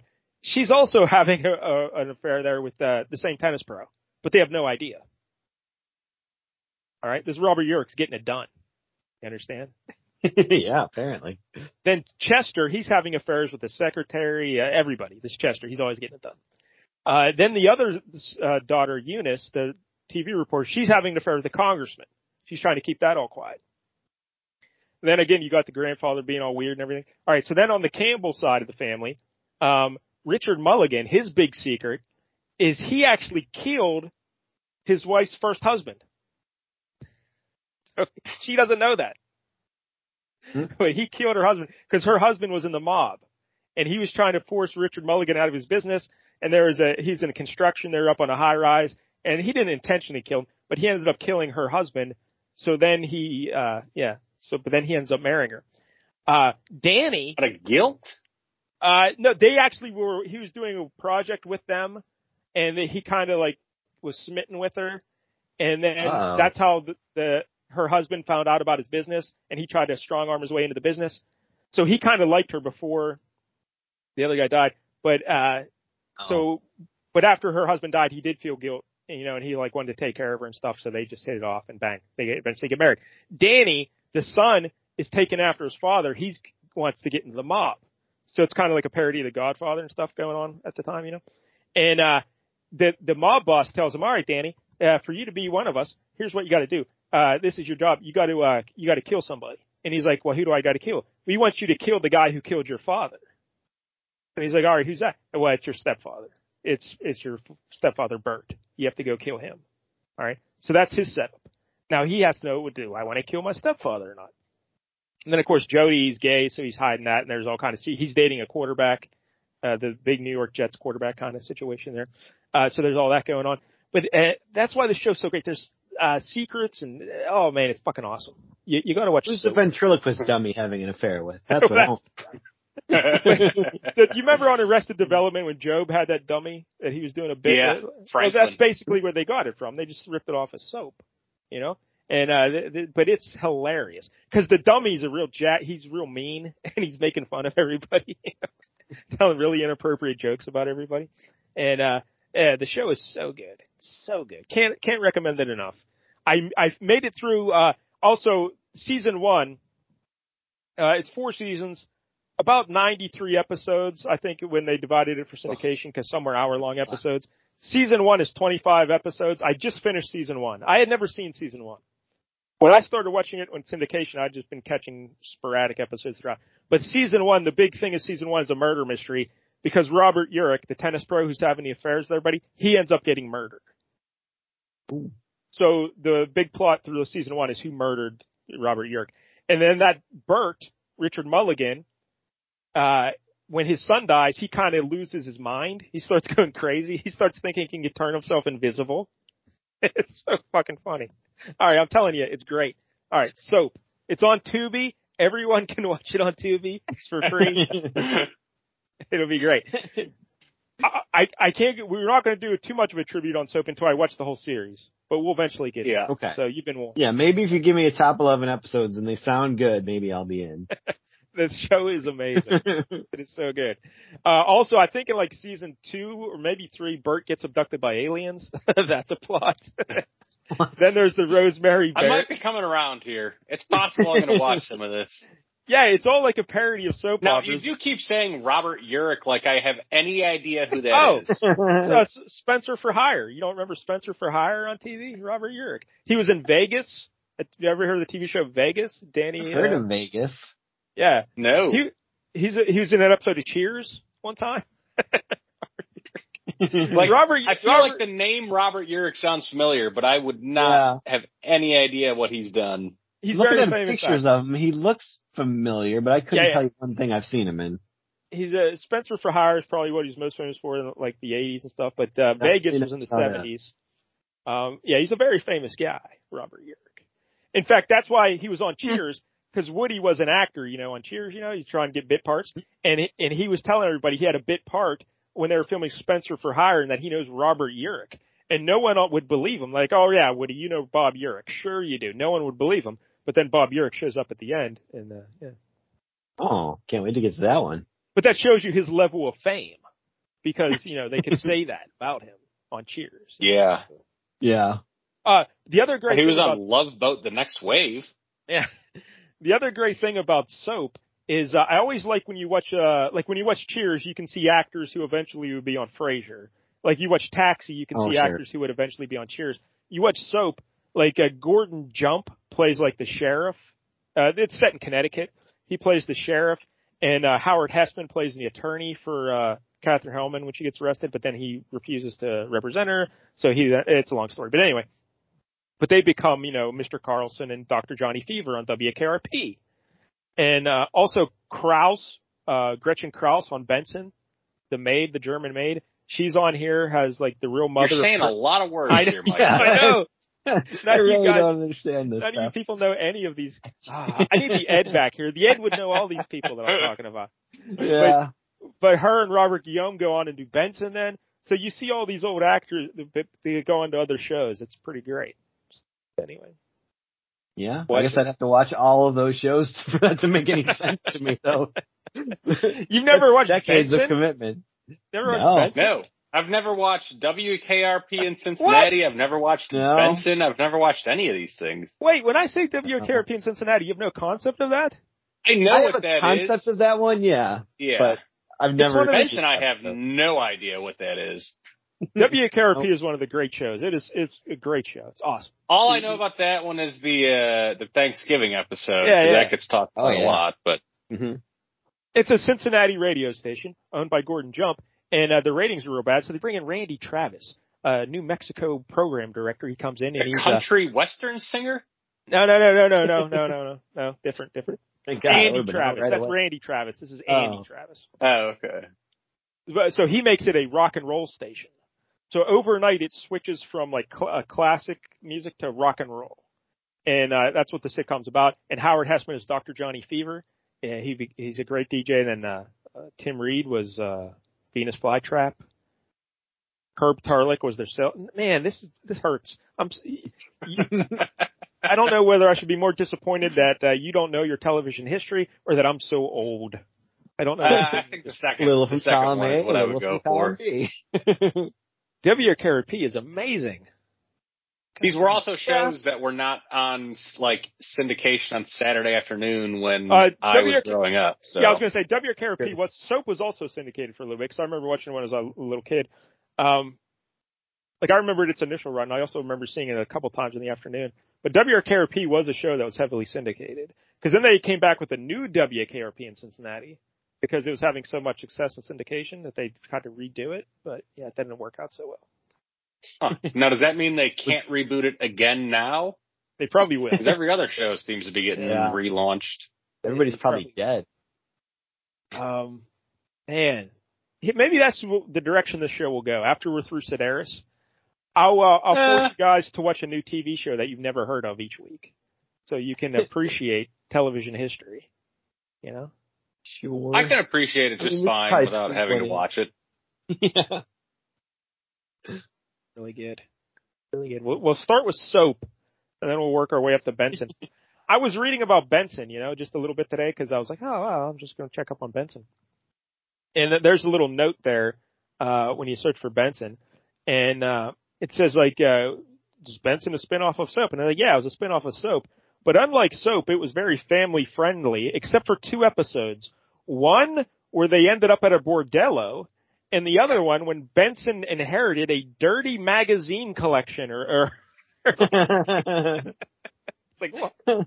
what a lucky fellow. maybe not a collection. Maybe he like inherited the publication, like the actual company. But uh, either way, I mean, those are pretty. Sounds like two great episodes of Benson. They end up at a Yeah. Yeah. I think we should start with those if we're going to watch these. Yeah. But uh, yeah, so Skip the everybody, rest. watch Soap on the tube. This Tubi's Yeah. pretty good. You know, they got the Soap, they got Columbo, they got Andy Sidaris. What do you need? That's all you need. That's all you need. All right. Uh, anything else to talk about, or can we get out of here? Um, I did watch a couple things. Really, only one that's I guess relevant. Uh, Alright. I watched on the YouTubes. Uh, I watched The Whistler. Oh, the the, The like the old movies from the Yep. forties. Yeah, they have a couple of them on there. I think they have like the Return of the Whistler and then something else with the Whistler.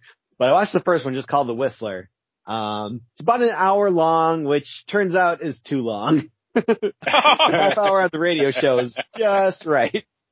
Did they just do one story, or did they do? Was it like an anthology? It was one story, yeah. So they kind of dragged it out and it got too convoluted and it was Yeah. just kind of losing me. They should have probably made it Um, like an anthology situation, right? Yeah. If you're going to make it like an hour long, do two stories or maybe even three. Uh, yeah, because yeah, there was too many plot points. It was getting very convoluted. It was about this guy who uh, he's hiring a hitman at the beginning of the episode, and uh, you can tell basically right after that he goes to work and he's trying to pass off business and doing all these things. Where you're like, okay, clearly he hired this hitman to kill him. he wants to die. Oh, okay. So Yeah. That's not even like the twist really, because you find that they officially state that not too long after. Because I guess he he was on a boat trip or something with his wife, and his wife seemingly died, but he got a bunch of people to safety, but he couldn't get his wife to safety. So now everyone blames him, and like all his friends won't talk to him, and everyone hates him because they think he murdered his wife or let her die or whatever. So I guess that's why he wants to die. Um, so, but then he, he's already paid the hitman or the guy who talks to the hitman and, uh, then he gets a telegram saying, "Oh, it's the you know it's from the Red Cross in Japan. Like your wife, we really we found out that your wife has been found in Japan at a concentration camp or something like that. Holy hell. She's alive, but you know we got to try to get her out." And he's like, "Oh boy, she's still alive. Like I'm saved. So now I don't he want to die." He wants to cancel the hit. He's like, I gotta Yep. cancel the hit. Okay. Yep. But it turns out the guy, the con- the connector guy, has been killed. Uh, so he can't figure out how to get a hold of the old hitman there. And the hitman has this whole subplot where he's trying to learn uh, about necrophobia and trying to scare people to death. Oh, yeah. It's like, Oh, I thought, right, that's I thought you weird. said necrophilia. Yeah, Because I was like, wow, that's- too. When I saw it in the book he was reading, I'm like, whoa, this got weird. that is weird. Yeah. But no, it was necrophobia. Okay. And uh so he yeah, eventually the guy like it got weird. Like he he loses his memory and the guy the hitman's still trying to get him.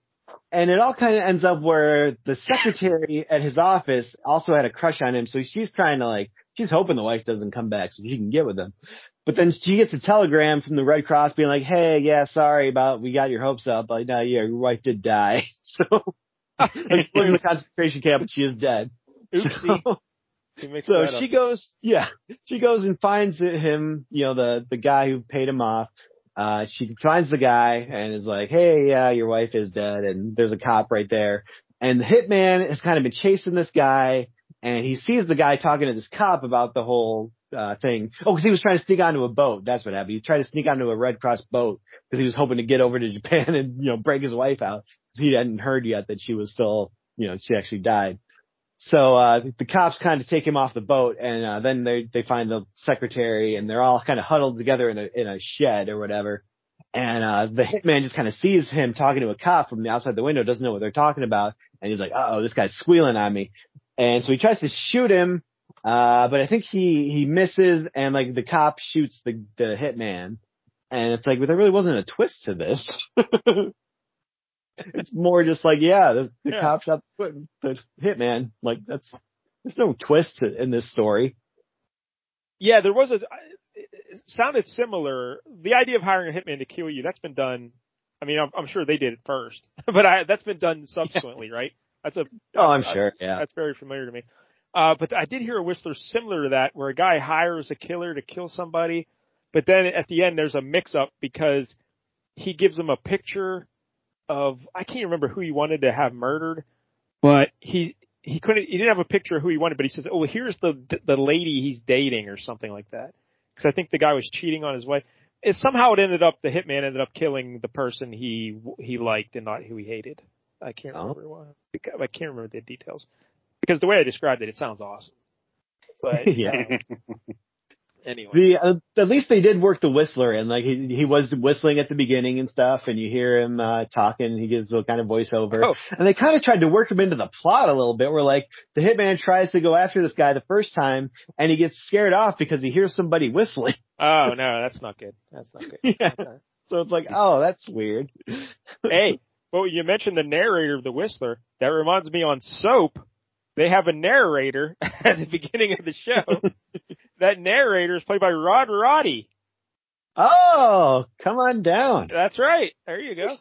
yeah. You know That's that great. at least. Yeah. Yep. I got one of your references. Put it on the board. I need to do the show with older people. I need to get older Yeah. people on this show. You need Larry back. I do. hey, next week is my birthday, actually. Ooh. Next Friday. So maybe I'll see if Larry will uh grace us with his presence for my birthday. If he can Oh, make some that'd be time. wonderful. That's Yeah. all the. I uh might not be here next week. I don't know what my plans are yet. Oh, you're going to go out and celebrate I gotta go. birthday? Well, I gotta go up to Chicago for a wedding on Saturday, but I don't know if I'm going Friday night or Saturday. Yeah, all right. I'll just go Well, Saturday. That way I won't miss Mike Dell's birthday. Yeah. Thank you, Tuffy. Thank you. We're gonna get strippers and uh That'd be great. Dona Hire- Speir, Hot dogs, hamburgers, chicken, hot dogs. Sybil Danning pop, pop out of the cake. Great. Just want a skeleton in there? yeah. Just a leathery skeleton. All right. Uh, a- anything else? Uh, wrestling Tuffy Elimination Chamber one week away, right? I think it's the 18th. Yeah, Carmella's in there, Mike Dell. Watch out. Hey, Carmella's looking good, huh? She's like ripped up. She's all strong Yeah. and everything. How about Carmella? Um, but uh, Oscar wrestled. Hey, how, how do you feel about the uh, Chelsea Green? I think she's very fu- entertaining. Uh, do you like Yeah. Chelsea Green? Yeah. Her her gimmick Wasn't is very like good that rumble. I'll tell you that much. her gimmick is basically she's like uh He's a Karen. yeah she just always wants to talk to people's managers. You know she's always upset about things. And, Okay. Yeah. That's pretty good. Yeah, it's pretty funny. Yeah, tonight she came to SmackDown to talk to the SmackDown manager about the Raw manager, but they're both Adam Pearce. she's she's re- That's funny stuff. Yeah, she's really doing a good job with it. It's nice to see because you know she it, it took her so long to get her chance, and now she got her chance, and she's killing it. So good for her.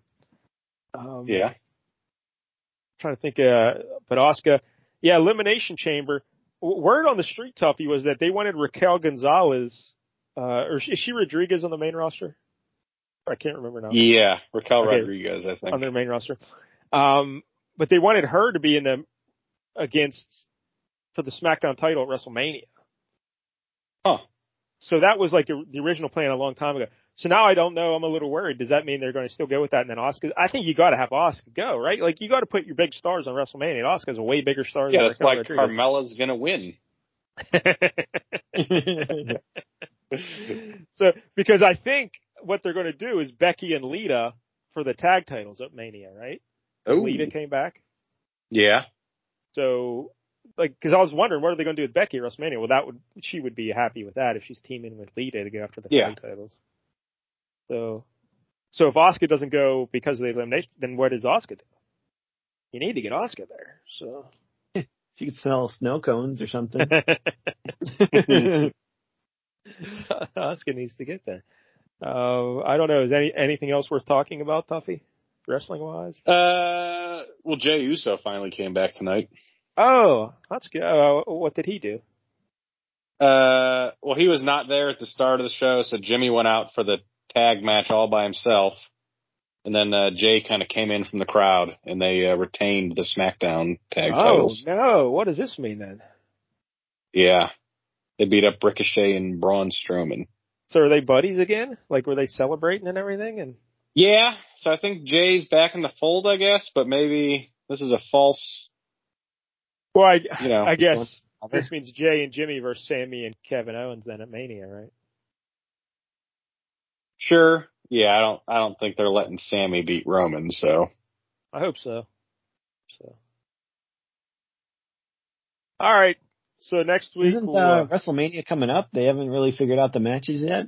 uh, it's not uh, till not till beginning of April, yeah. So they still got first about weekend six, of April, I think. about six weeks to go. I think that 50, I saw today. I think fifty some days to go. Fifty some days. Yeah. They got time. They got time. But all right, I guess that's it. Uh, we got to thank the Ed. I don't know why, but we got to thank the Ed. That Super Bowl preview he gave us. Oh, that's right. yeah. I want to have fun editing this show. Um, I be missing the first 15 minutes, but whatever. they may have recorded. Yeah. We don't know. I was Uh, gonna miss Kevin Jenks acing the Super Bowl trivia. I know. I, Oh. I was very, I was very impressed. I was on the board. Very impressive. got to thank Tuffy. Got to thank Jank. Uh, next week, I guess it's a Jank pick Yeah. I think we'll probably go back to uh, Tammy and the T-Rex. on my birthday. Yeah. hey, that's a good one, Mike Dell. Yeah, wait a minute. It's my birthday. Well- shouldn't we shouldn't we be doing something more like uh festive? uh well, um, we could watch. We can see if there's some video footage of uh Sybil Danning in her nursing home or something. we'll play this by ear. Let me check with Larry. Cuz if Larry Okay. comes on, maybe we'll let Larry do p- decide what we do. Oh, sure. That's Yeah. fine. But if Larry then we'll do Tammy or whatever.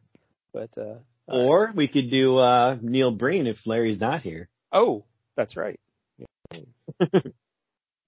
yeah, we still have that, huh? Yeah, cuz Larry we'd have to like actually he'd have to buy that Yeah. movie. I don't know if they can get it there in uh in that amount of time. Although he was pretty on the spot with the last batch, so maybe he would get it there quick. All right, uh, go to Flea Market Fantasy for all your comic book needs. Uh, what's up there right now? Damage Control. Uh, yep. The story of Bayley, Dakota Kai, and IYO SKY as a 1989 Marvel comic book. And, uh, we just, re- what did we record yesterday, Jank? Hercules. Hercules, Hercules. Yeah, Hercules. Yep. Yeah, all right. so Prince of. Power. Best nickname ever. He gets drunk with Galactus. so that. Yep. All right, fellas. Well, thank you very much. Uh, and until next week. Oh, I almost said don't get any jank on you. No. Until next week, pass the Monchi Chi, Governor Gabby.